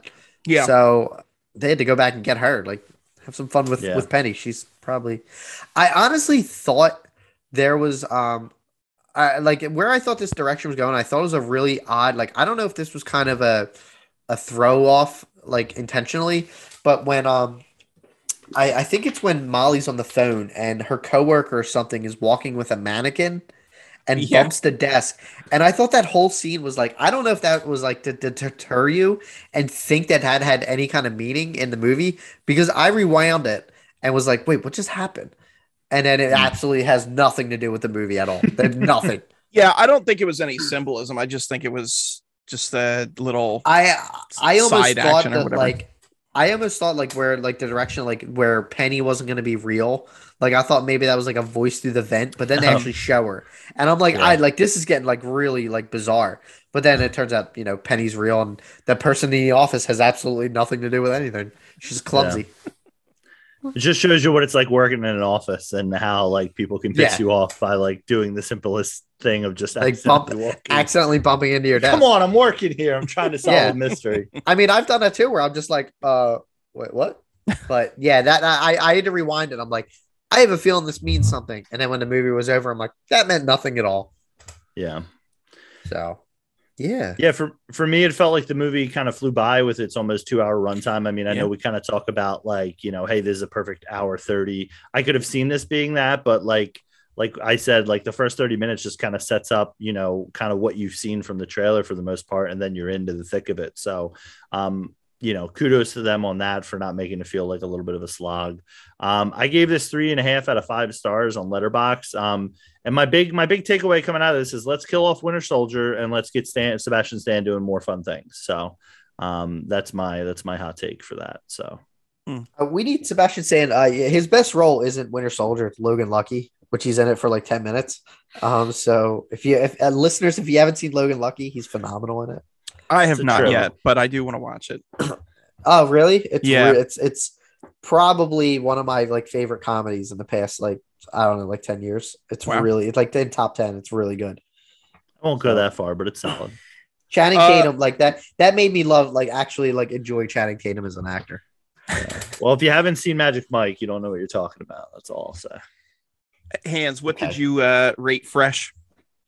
I, I would go somewhere uh like I want to go three and a half. I'd go like three, three and a quarter. Um I, I really did like it a lot. Um I mean I'm not into these people like, eating business. Like I'm not into cannibal movies. Um I mean it was it was supposed to make me feel uncomfortable. Um I don't like that it made me almost throw up when they were grinding meat. So um, I, I, I don't know. It, All right, so good. so I, top choices for next Never Have I Ever: uh, Green Inferno or Cannibal Ah. Holocaust. wow. Manhunter, any of those Yes. uh, creepy, creepy uh, cannibal movies. Um, no, I'd go. I'd probably go closer. I, I could make an argument for like three and a half, three and a quarter, three and a half. So Okay. Uh, for me, I, I since I don't do the quarter star thing, which if I did, I would give this three, three and three quarters. But uh, I bumped it up to four. I found it really enjoyable. I could see myself watching this Yeah. again and revisiting it from time to time. Thought the the all of the acting uh was really good. The characters were written really well. Um, just really enjoyed it, and it, it was a uh, a surprise, kind of a an out of nowhere surprise. I hadn't seen the trailer. I only understood the the very basic gist of it, which was, hey, it's Sebastian Stan and he's a cannibal. Uh, so Yeah. th- that was enough to sell me, and I'm happy that I watched it. So yeah, Check it out. whoever whoever suggested this, I think it might have been Harry. Uh, thank you. Uh, I was good to at least have one crappy movie to watch, and, and I enjoyed this. So Yeah. you know, I felt I, I almost threw up. So win win. I was gonna say a, uh, a a slightly maybe hinting toward cannibalism movie that uh that is worth checking out is Surviving the Game. Uh, if you've never seen that, Hans uh, stars Ice T, Rutger Hauer, uh, Charles S. Dutton, Gary Busey, uh, F. Murray Abraham as well, who we'll talk about shortly, and uh, John C. McGinley. So it's a it's a who's who of uh, I guess '90s actors. Um, but yeah, check that out. Check out the Surviving the Game, which uh, is a fantastic movie. So I'm legit thinking, uh, I, and I got to try and find like what movie I'm thinking of. It's about like a can. Oh, maybe I'm thinking. Oh, you know what? I'm probably thinking of Red Dragon. mm, Never mind. There you go.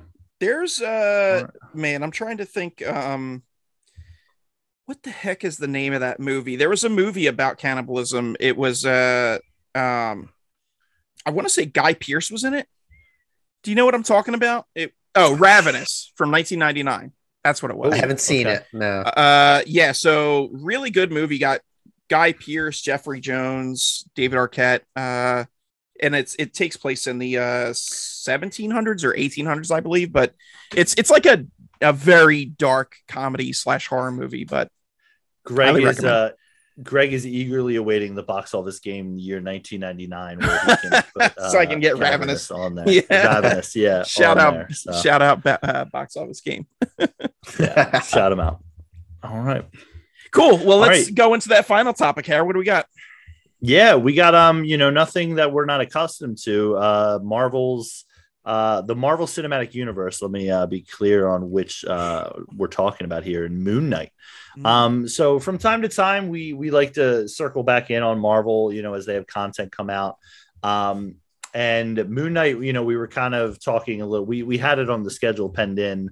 Um, you know, maybe we'll circle back once Strange comes out because that's when the season uh, finale uh, for Moon Knight comes through. But yeah, so Moon Knight for me, not familiar with him. Um, you know, uh, so sorry to all the all the comic book heads out there. I know he's a fan favorite of our boy Tim. Mhm. Um, he's kind. I guess the best way I can describe it is is like he's based off of he's the Egyptian god of the moon Khonshu, who like he serves and like makes him his slave pretty much. He's an avatar. Um, yeah, yeah. So yeah, thank you. I appreciate that. That um, and it's play. It stars Oscar Isaac and Ethan, Ethan Hawke are kind of the two.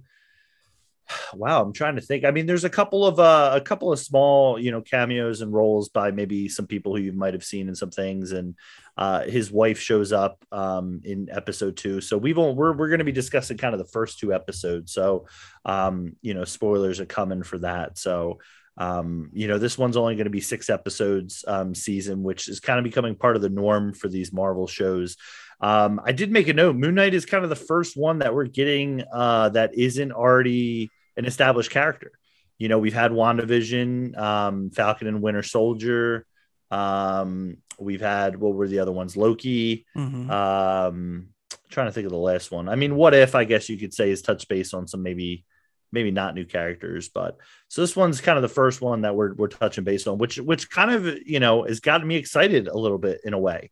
Um, I was really going into this with low expectations, as I do with most of my Marvel stuff, uh, as I will be going in with uh, Doctor Strange because I'm absolutely sick of this trailer and like let's get to it already. um, so you know initial reactions for this it, it, kind of i kind of was watching you know the first 30 minutes of this first episode um, and i was really enjoying the first 10 minutes and then it got all cgi and superhero on me. And i said wow we're never going to have an end game experience again. Uh, the peak has happened. We're on the other side of it and uh, it's depressing feeling that way.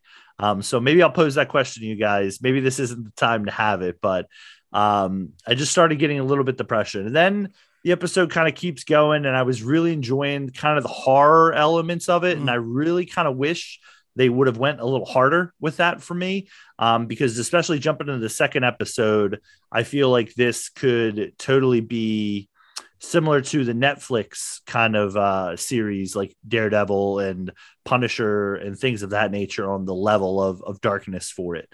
Um, because I feel as though it is getting a little bit too quippy for me and a little bit too, and especially the first episode is very kind of joke, joke, joke in action, joke, joke, joke. What's going on? And you know, one of one of my one of my early complaints, and I'll toss it to uh to you Hans uh, to kind of talk about is I feel like over two episodes we have an hour and 40 minutes of content, and I have no idea what to care about these characters, who they are, how they fit into the universe maybe that's a good thing but to me it's kind of like I, I feel like i just keep going into each episode and the way they do these shows which is frustrating for me where it's like i have more questions than i have anything of answers of who these people are and what i'm supposed to care about and what this actually means for the bigger world um, so all right, so like you, I don't have too much knowledge in terms of Moon Knight. Um, Thank God Greg's reading here. comics. um, so I know he he is. Um, I guess if you, I don't even know like where you would tier him because at one point like Iron Man was like considered like B tier, and I, I this would probably be like maybe like C or D tier in terms of like in terms fair. of general knowledge. Um, so I going into this, I thought like you know I I you know definitely Mark and and and Steven with a V um, basically have some form of like dissociative identity disorder where they're fighting over the, the same body.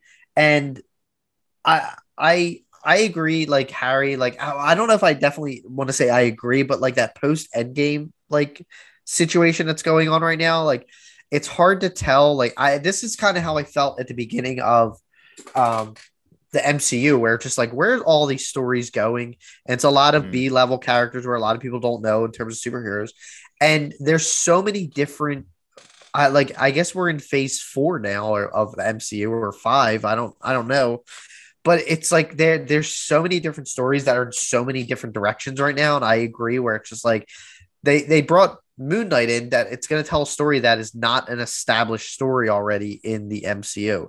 Now, I've only seen the first two episodes. I haven't seen the third, so I don't know if that trudges along a little bit into the story. Um, but I hope it ties into some form of the MCU. Um, you know, I'm a huge like as, as I've said, like I I adore what Marvel's done. Um, in terms of the direction, like now I'm the first episode I wasn't too heavy on. Like I I liked it. Like I think Oscar Isaac has a, an awful British accent, whether or not that was supposed to be like that it was intentional or not, I don't know.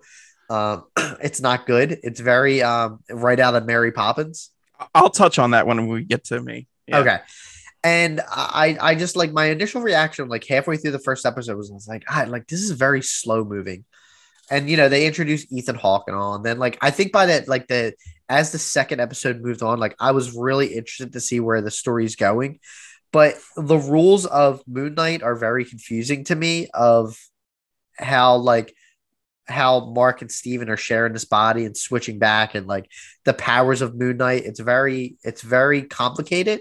And that's why, like, as much as I like keeping stories short like this, I feel like this is a story that might need eight episodes, and I think six is a lot.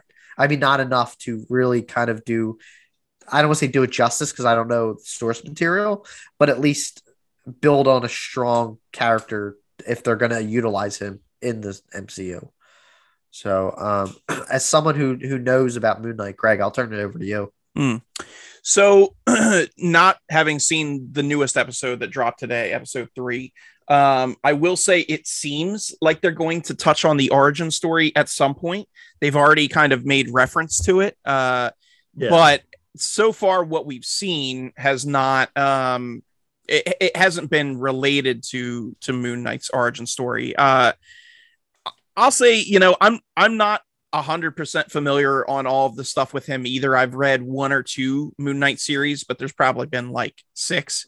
Um, the Steven Grant stuff, I don't know if that was in the comics, but I personally find it kind of annoying. Uh, I suppose it gives the writers more to play with than just a straightforward origin story, but to be honest, I'm not really loving it.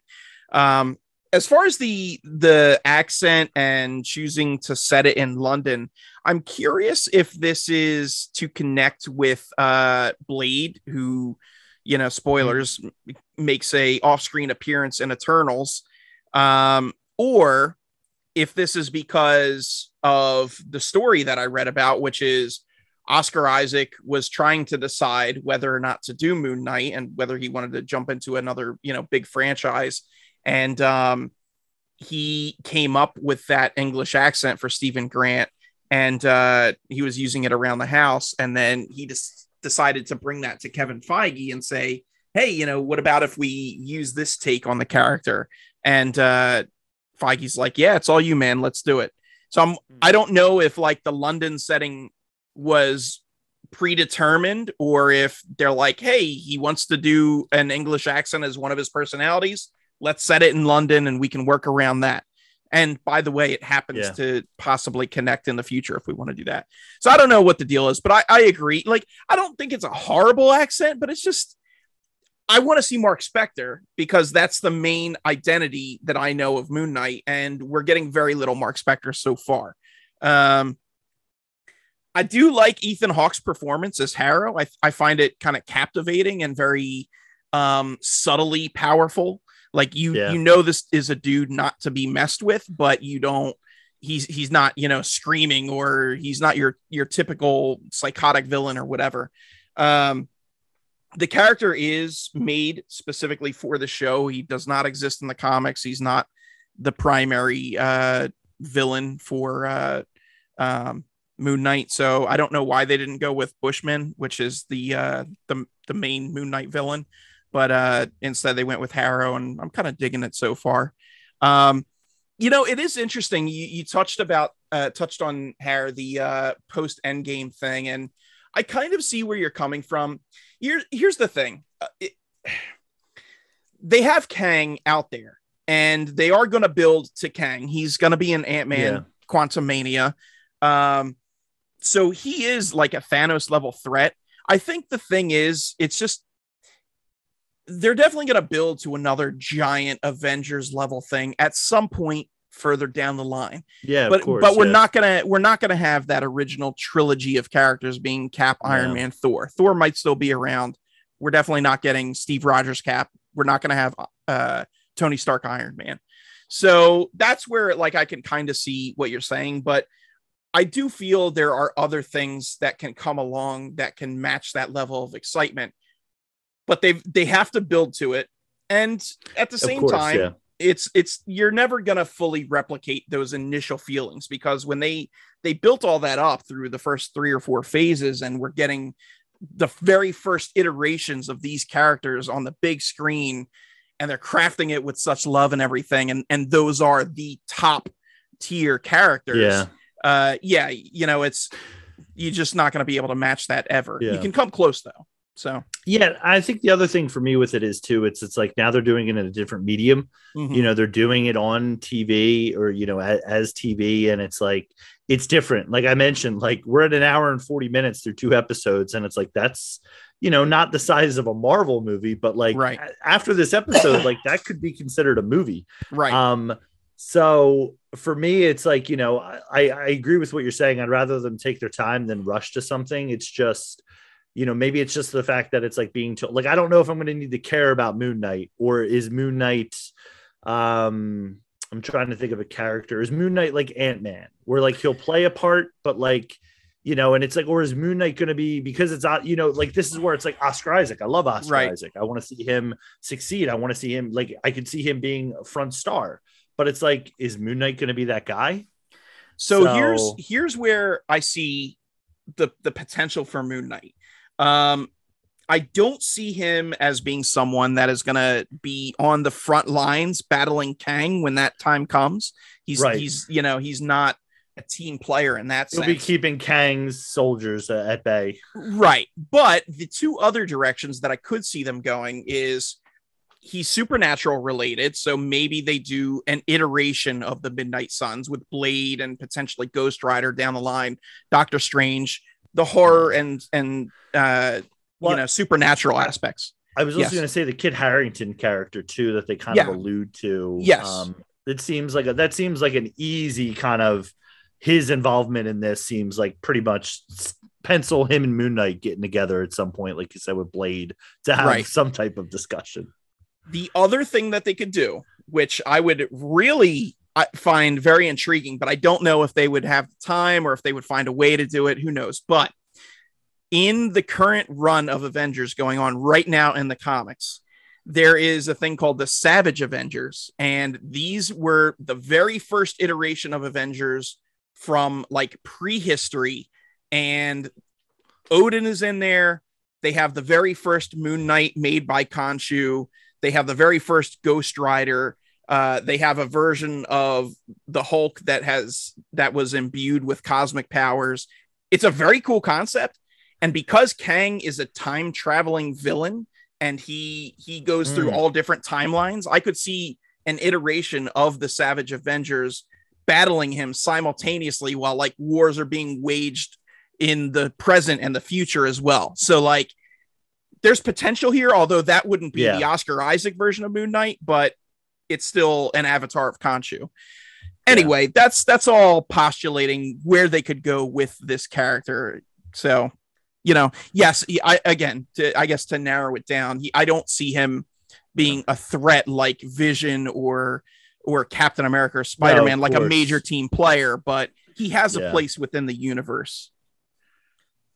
I, I I love that like you know you saying that you tied it in with Blade and I didn't mm-hmm. even put that together.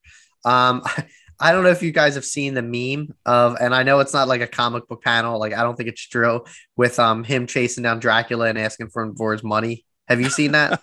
I have not. I no. Not, no. oh my god. Meme it's, Lord, it's, meme Lord handwriting. It's, I, I can't no say one of the words. I can't say one of the words, so I'll, I'll, I'll he uh you you you'll know what word I'm substituting. But he's walking down steps looking for Dracula, and he says like Dracula, you big freaking nerd. You, you I want my money. So it's like it, tur- it turns out I, I, like a lot of people thought it was like a real comic book panel, but it, it's not. But it's like real. It's it's really funny just because it looks real.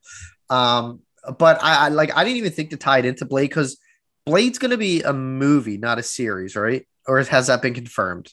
They haven't said. I'm assuming it's going to be a movie, but I think okay. So. Yeah, I think right. I think that if they're going to do anything with Blade, an easy thing to do would be to tie in Moon Knight being involved to to help lift the like have familiar things like kind of like Spider-Man, um, where it's like, oh, Doctor Strange is in this movie. Both of right. these characters you know and love. So right.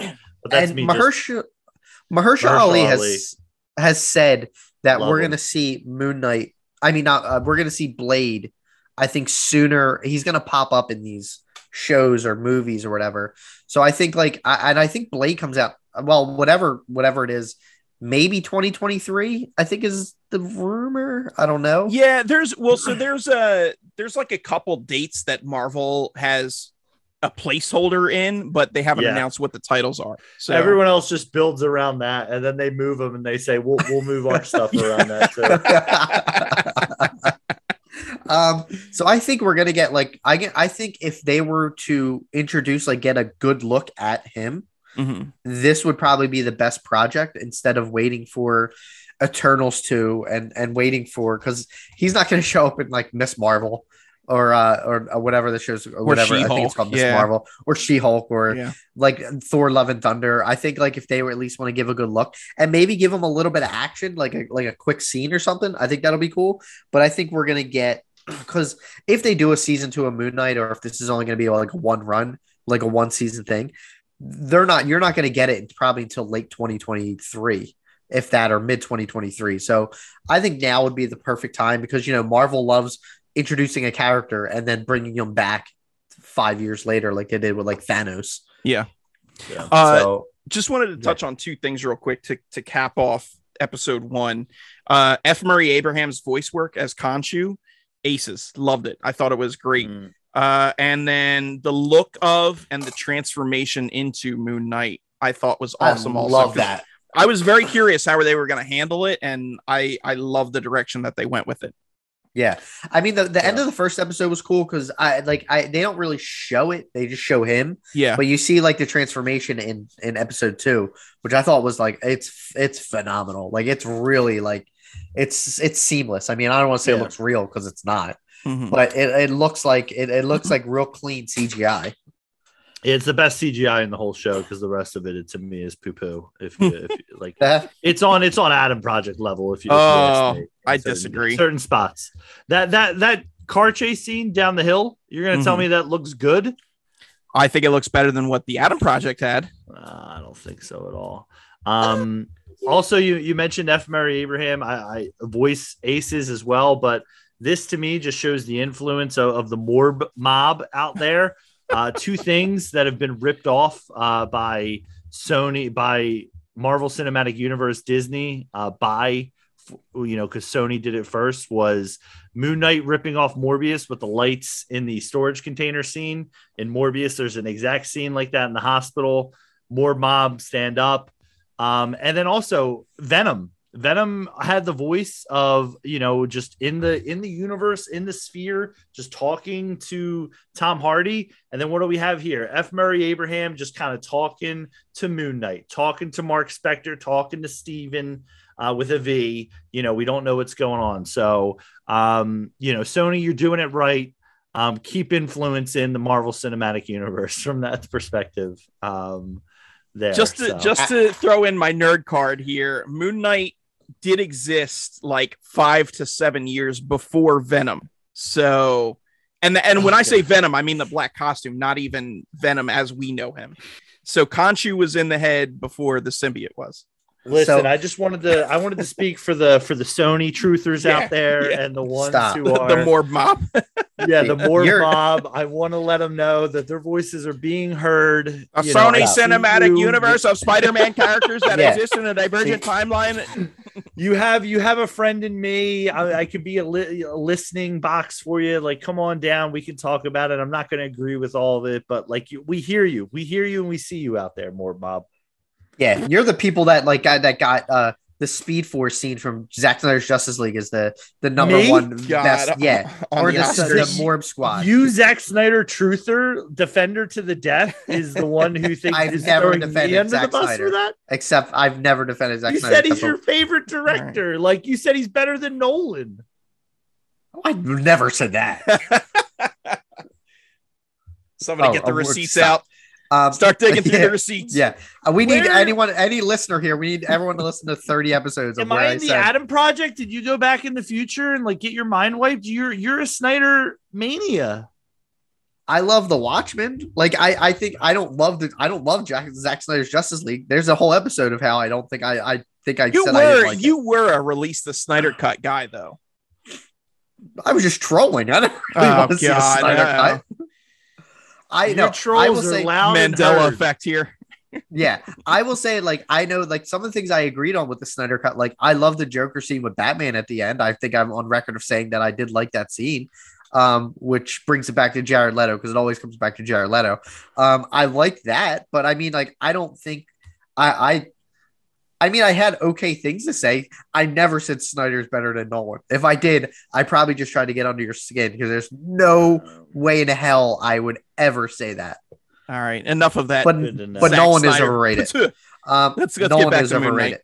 Um, Harry, I will agree with you with the Venom thing. I didn't even see your note, but I put it on my notes where it felt like Venom, where he I heard the voice and I was like, the hell am I like? I just waited for Khonshu to be like, okay, Eddie. yeah. I mean, it was it was kind of random. Like they don't introduce it, and it's kind of like like I said, you're jumping into Moon Knight in the first episode, and I don't even know if I touched base on it, where it's like you're running, you know, you're kind of you know into the character already, and it's like what's happening. So for the casual fan like myself, it is it was a little bit kind of like I can keep up, but like I'm a little bit lost into like who's Mark, who's Steve, who's Khonshu. We're talking ancient gods. How does this impact it? Yeah. Amit, Amit, Amit, the other god Amit, or whatever. Yeah. and it's like, sure, um, I'll try and keep up. Um, so like I said, leaving more questions and answers, and I guess you know, as a good show sh- is going to do, it's not going to give you all the answers that I want the Yeah, first two episodes, but I- but I find it hard to like. I mean, we could go down a rabbit hole like we did with, um, you know, WandaVision. Once you know, you get to that episode when you know the are we in the multiverse there with that so but like my hope for this is is that they're like i'm not a huge fan of these disney shows where you know you'll sit down and you'll be talking with someone and they'll be like you watch moon knight? And it's like no. Well dude once you get to episode five once you get to episode three once you or like one of those episodes where it's like here's the character we all know and love or recognize shows up and changes everything. And it's like mm. it doesn't really do much other than like have a moment where it's like now the universe is com- we we can tie it together and it's like okay like whatever Yeah, So but I'm- did that happen in any of the other previous shows where like you were not vibing with the show until that episode? Because I found all the other shows to be quality. so i mean i when you look at wandavision it's when um when what's her face shows when what's his face shows up uh the brother Evan Peters. Um, yeah, Evan Peters. And then in Captain America, it's when Cap like goes goes dark. So I guess like you know, for me that was like the episode where it's like, yo, once you watch that, um, but I, I maybe I'm thinking of the Star Wars shows. Maybe maybe that's where I'm kind of going with this whole Disney kind of generalization of like, you know, Boba Fett. It was like, yo, wait till wait till episode three. Yeah. and it's like, oh, cool, Mando shows up. Like, got it. Um, you know, or Or like- hey, wait. Oh, come on. I mean, he shows up in all the shows. He's in all of them. They're doing. I they be haven't- doing. I not didn't going to be an. Obi Wan. I didn't watch I it, but guarantee. Disney. I give. I give. Put a hundred dollars on it that Obi Wan or no, in Obi Wan that Boba Fett or Mandalorian shows up. One. Well, it two. won't be Mando. Mando's not old enough. Well, maybe there'll be a pseudo Mando or something. If you do a- showing up from the Mando. If you do a bet where it's just Mando, you bet Mando is going to show up in Obi Wan. I will take that bet. I'm not going to take that bet, but I'm going to Okay. guess a character from the Mando universe will show up. All right. because I, I don't have my timeline in front of me, and I always struggle with the Mando timeline because all of a sudden everybody we've known and loved in uh, multiple different shows and and movies is showing up. He's possibly Um, right with a couple people that I think could possibly show up from Mando, Yes, That- but not Mando Yeah, but himself. Yeah, but not Mando himself. Okay, Yes. yeah. yeah, no, Hans, what were you going to say? I don't know. Um, so the, so I, I there were two things that like I was originally going to point out like that I I know as we were talking about it like I guess with with some of the like the Disney shows like you're right like there's there is one episode where there's like kind of like a breaking point for our characters and um I and I I would I it's usually like the like fifth or sixth like fifth episode we usually get that um, I, I like the direction where Moon Knight's going, and I like and, and like kind of like tying it into like going back with the MCU. Like, I think now that we're dealing with like it, and I've said this before, I and I'm not going to drop the M word, um, with Mephisto, but dude, you I- just literally just dropped it. Don't say you're gonna no, dude. you- no, I'm, I'm sorry, my theory because I don't think that's anywhere near so this. annoying. I didn't think that's anywhere near this, but I think that like we're gonna dig into other. I think they're gonna tie it back with like possibly bringing in. I know Greg, you said like with bringing in Kang Mhm. because I he he does have a history. Like one of his variants is is like an Egyptian ruler. So I Mhm. think that if they want to tie Ah, Loki okay. in with this, I think that would be a really cool way to do Uh, it. yeah, I didn't even think about Rama-Tut. That is cool. Um, that's why I'm here. And um, the other when I and I don't and this is me diving on the internet is where um Steven was originally transported to that that like kind of small town. A lot The of people are town? saying that's um that yeah the fake town The good is place. um I can't I don't know like how to pronounce it where um what's his name lives and and rules Doctor Doom. Latveria. Latveria. Mhm. So Oh, jeez maybe they're gonna tie that in, but we only saw like 10 minutes of that. So I think That's that's, that's a stretch Armstrong right there. But I think I think we're gonna see. I think they're gonna like utilize Kang in here, and I think it'd be a cool way to tie into Loki, which you know might tie into Doctor Strange. I don't know. Yeah. Well, I was going to say Loki's the only one that we know is getting a season two. right. Yes, I think it. I, I think So- it's the only one that has a story that warrants a Yeah. season two. Yeah, you just keep time traveling and doing all that weird stuff. So Man, I miss Mobius. Give me Mobius back. Mm, good times. Uh, Be all right, careful. be careful what you say there. You add an R there, and then people are gonna be like, "Oh, no, not Morbius. Get more, more mob. get Morbius back." they Uh, should change his name to Morbius just to throw people off. So I had a couple thoughts about episode two to kind of get back and tra- back on Yeah, track yeah, with uh, uh, I was We're about way to say off track. Morbius now. Moon Knight. Um, I liked episode two much more than the first episode. I I really loved uh, um, the action in it. Uh, and I I'm really itching to see both the Egyptian setting, um, which is new for the MCU, uh, and then also Moon Knight's origin. I because I do think we're gonna get that at some point. Uh, it and doesn't the other, look like Death on the Nile. Yes. uh, and the other thing, too, that I, I think is really interesting, which I have not seen anybody else touch on anywhere, is that Khonshu is the first of a legitimate MCU pantheon of gods. Um, Hmm. The Asgardians are like space gods in the MCU. You know, they're they're technologically advanced so that they look like gods and yes they have extended lifespans and all that stuff but they're not actual like supernatural gods Khonshu, to my knowledge, is the first one that we're seeing on screen. So this confirms a pantheon of MCU gods. Uh, Mm. Bast was mentioned in Black Panther. He Bast she is uh their god, the Panther god, but um we didn't actually see Bast. But Bast and Khonshu, I believe, are related in the comics.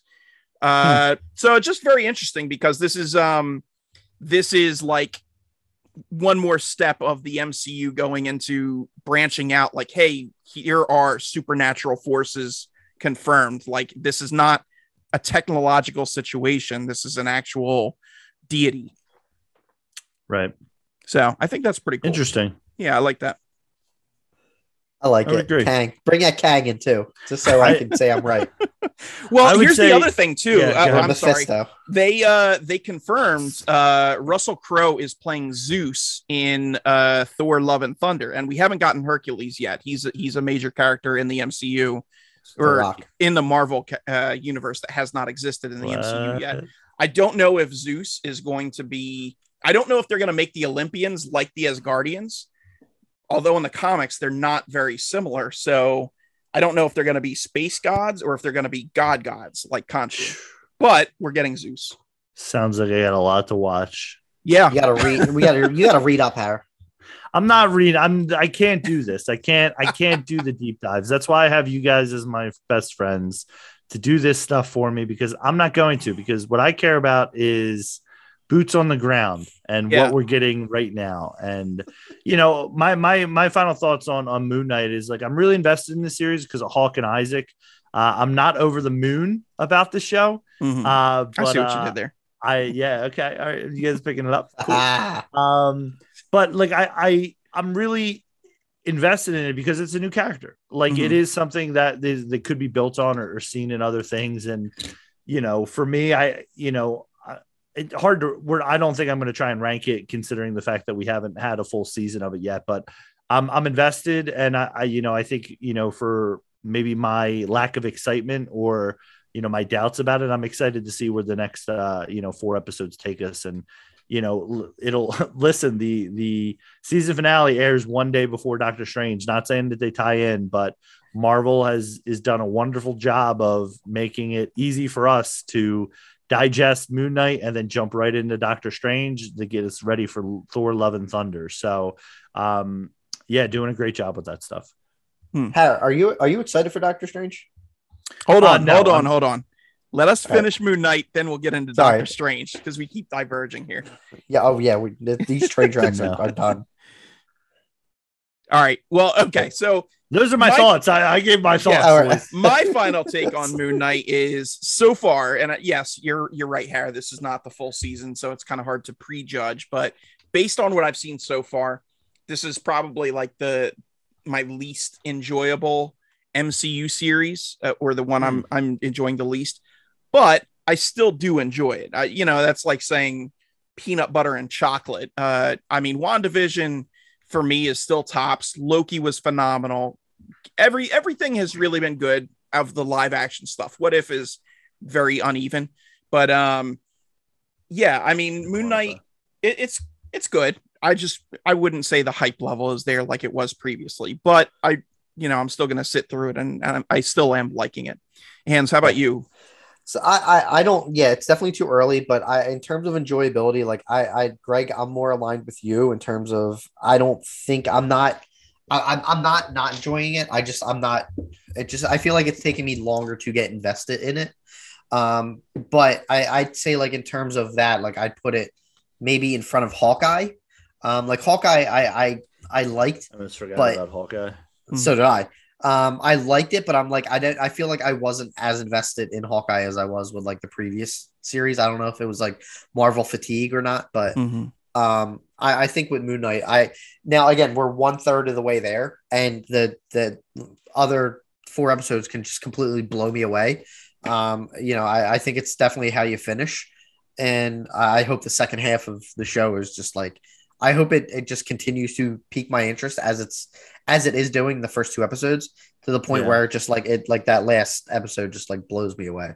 Mm. So yeah, there's a lot of potential for it. So Uh, just real quick, touching on Doctor Strange, um, because you, you had posed the question. I, I'm looking forward to it. Obviously, I want to say, I granted, I did just say what if is very uneven, but you guys, for those who are interested in Doctor Strange but have not checked out what if, definitely give at least some of the what if episodes a watch because it looks like there's going to be some things from there that Yeah. 100% play into Doctor Strange, uh, specifically the the Doctor Strange episode, uh, the Marvel Zombies episode, and then the finale. So if I if I had to say watch any specific episodes of uh, What If, watch those because it looks like they're all going to tie into uh, Multiverse of Madness. Yeah. I, I don't I honestly have no idea what this movie's about. like like and I'm like e- the trailer is doing a very good job at just showing like the the visual aspects of it. And you know, there is one big spoiler in in the trailer. I'm I'm assuming it is and Ugh. everyone's kind of talking about it. Um I would have loved to you know have that if if Harry if, if we're thinking of the same thing. Um yeah, we are. Okay. I would have loved to have had that in the theater because that's such a big impact and people have been talking about it for Shocker. years. But I think putting that I think putting that character in the trailer was dumb. Mhm. Um, but I'm excited. I, I honestly don't know where the movie's going to go. I don't even know who the villain is.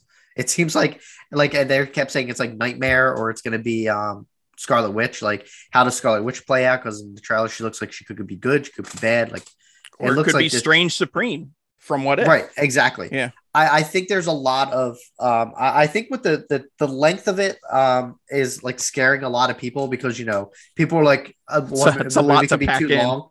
Uh, movie like could be like too long and they're like oh my god like this movie's like there's so many slow parts and then you take Doctor Strange I think it's like a, like what at two hours maybe I think it's 206. I think is the yeah confirmed people are like runtime. how are they gonna fill all this in like just shut up like just Yeah. pick your battle like fun. stick with it so I'm excited Um, to yeah. see also uh, uh, a return of Sam Raimi to the superhero world. You know, Yeah, this, is- that- will be his first time. yeah, he does. You know, he does horror good. So I think this movie's definitely gonna uh, tackle on that. So um, yeah, He he, does hard good. He does hard good, just like I speak.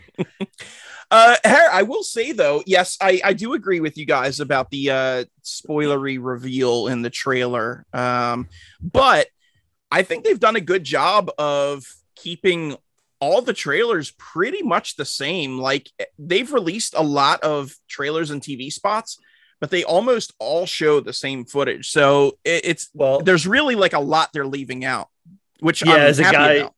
As a guy who's been in the movies five times in the past month, uh, mm. yeah, I've seen that trailer a lot. Um, so I uh, I usually ignore it and uh, don't well, don't watch it. Um, mm.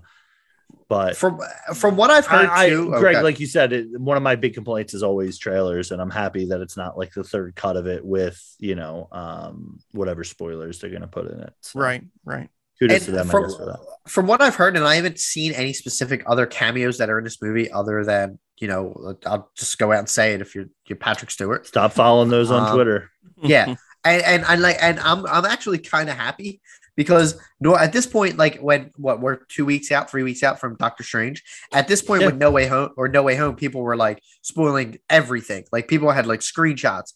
And I will say with with Doctor Strange, like a lot of it hasn't come out.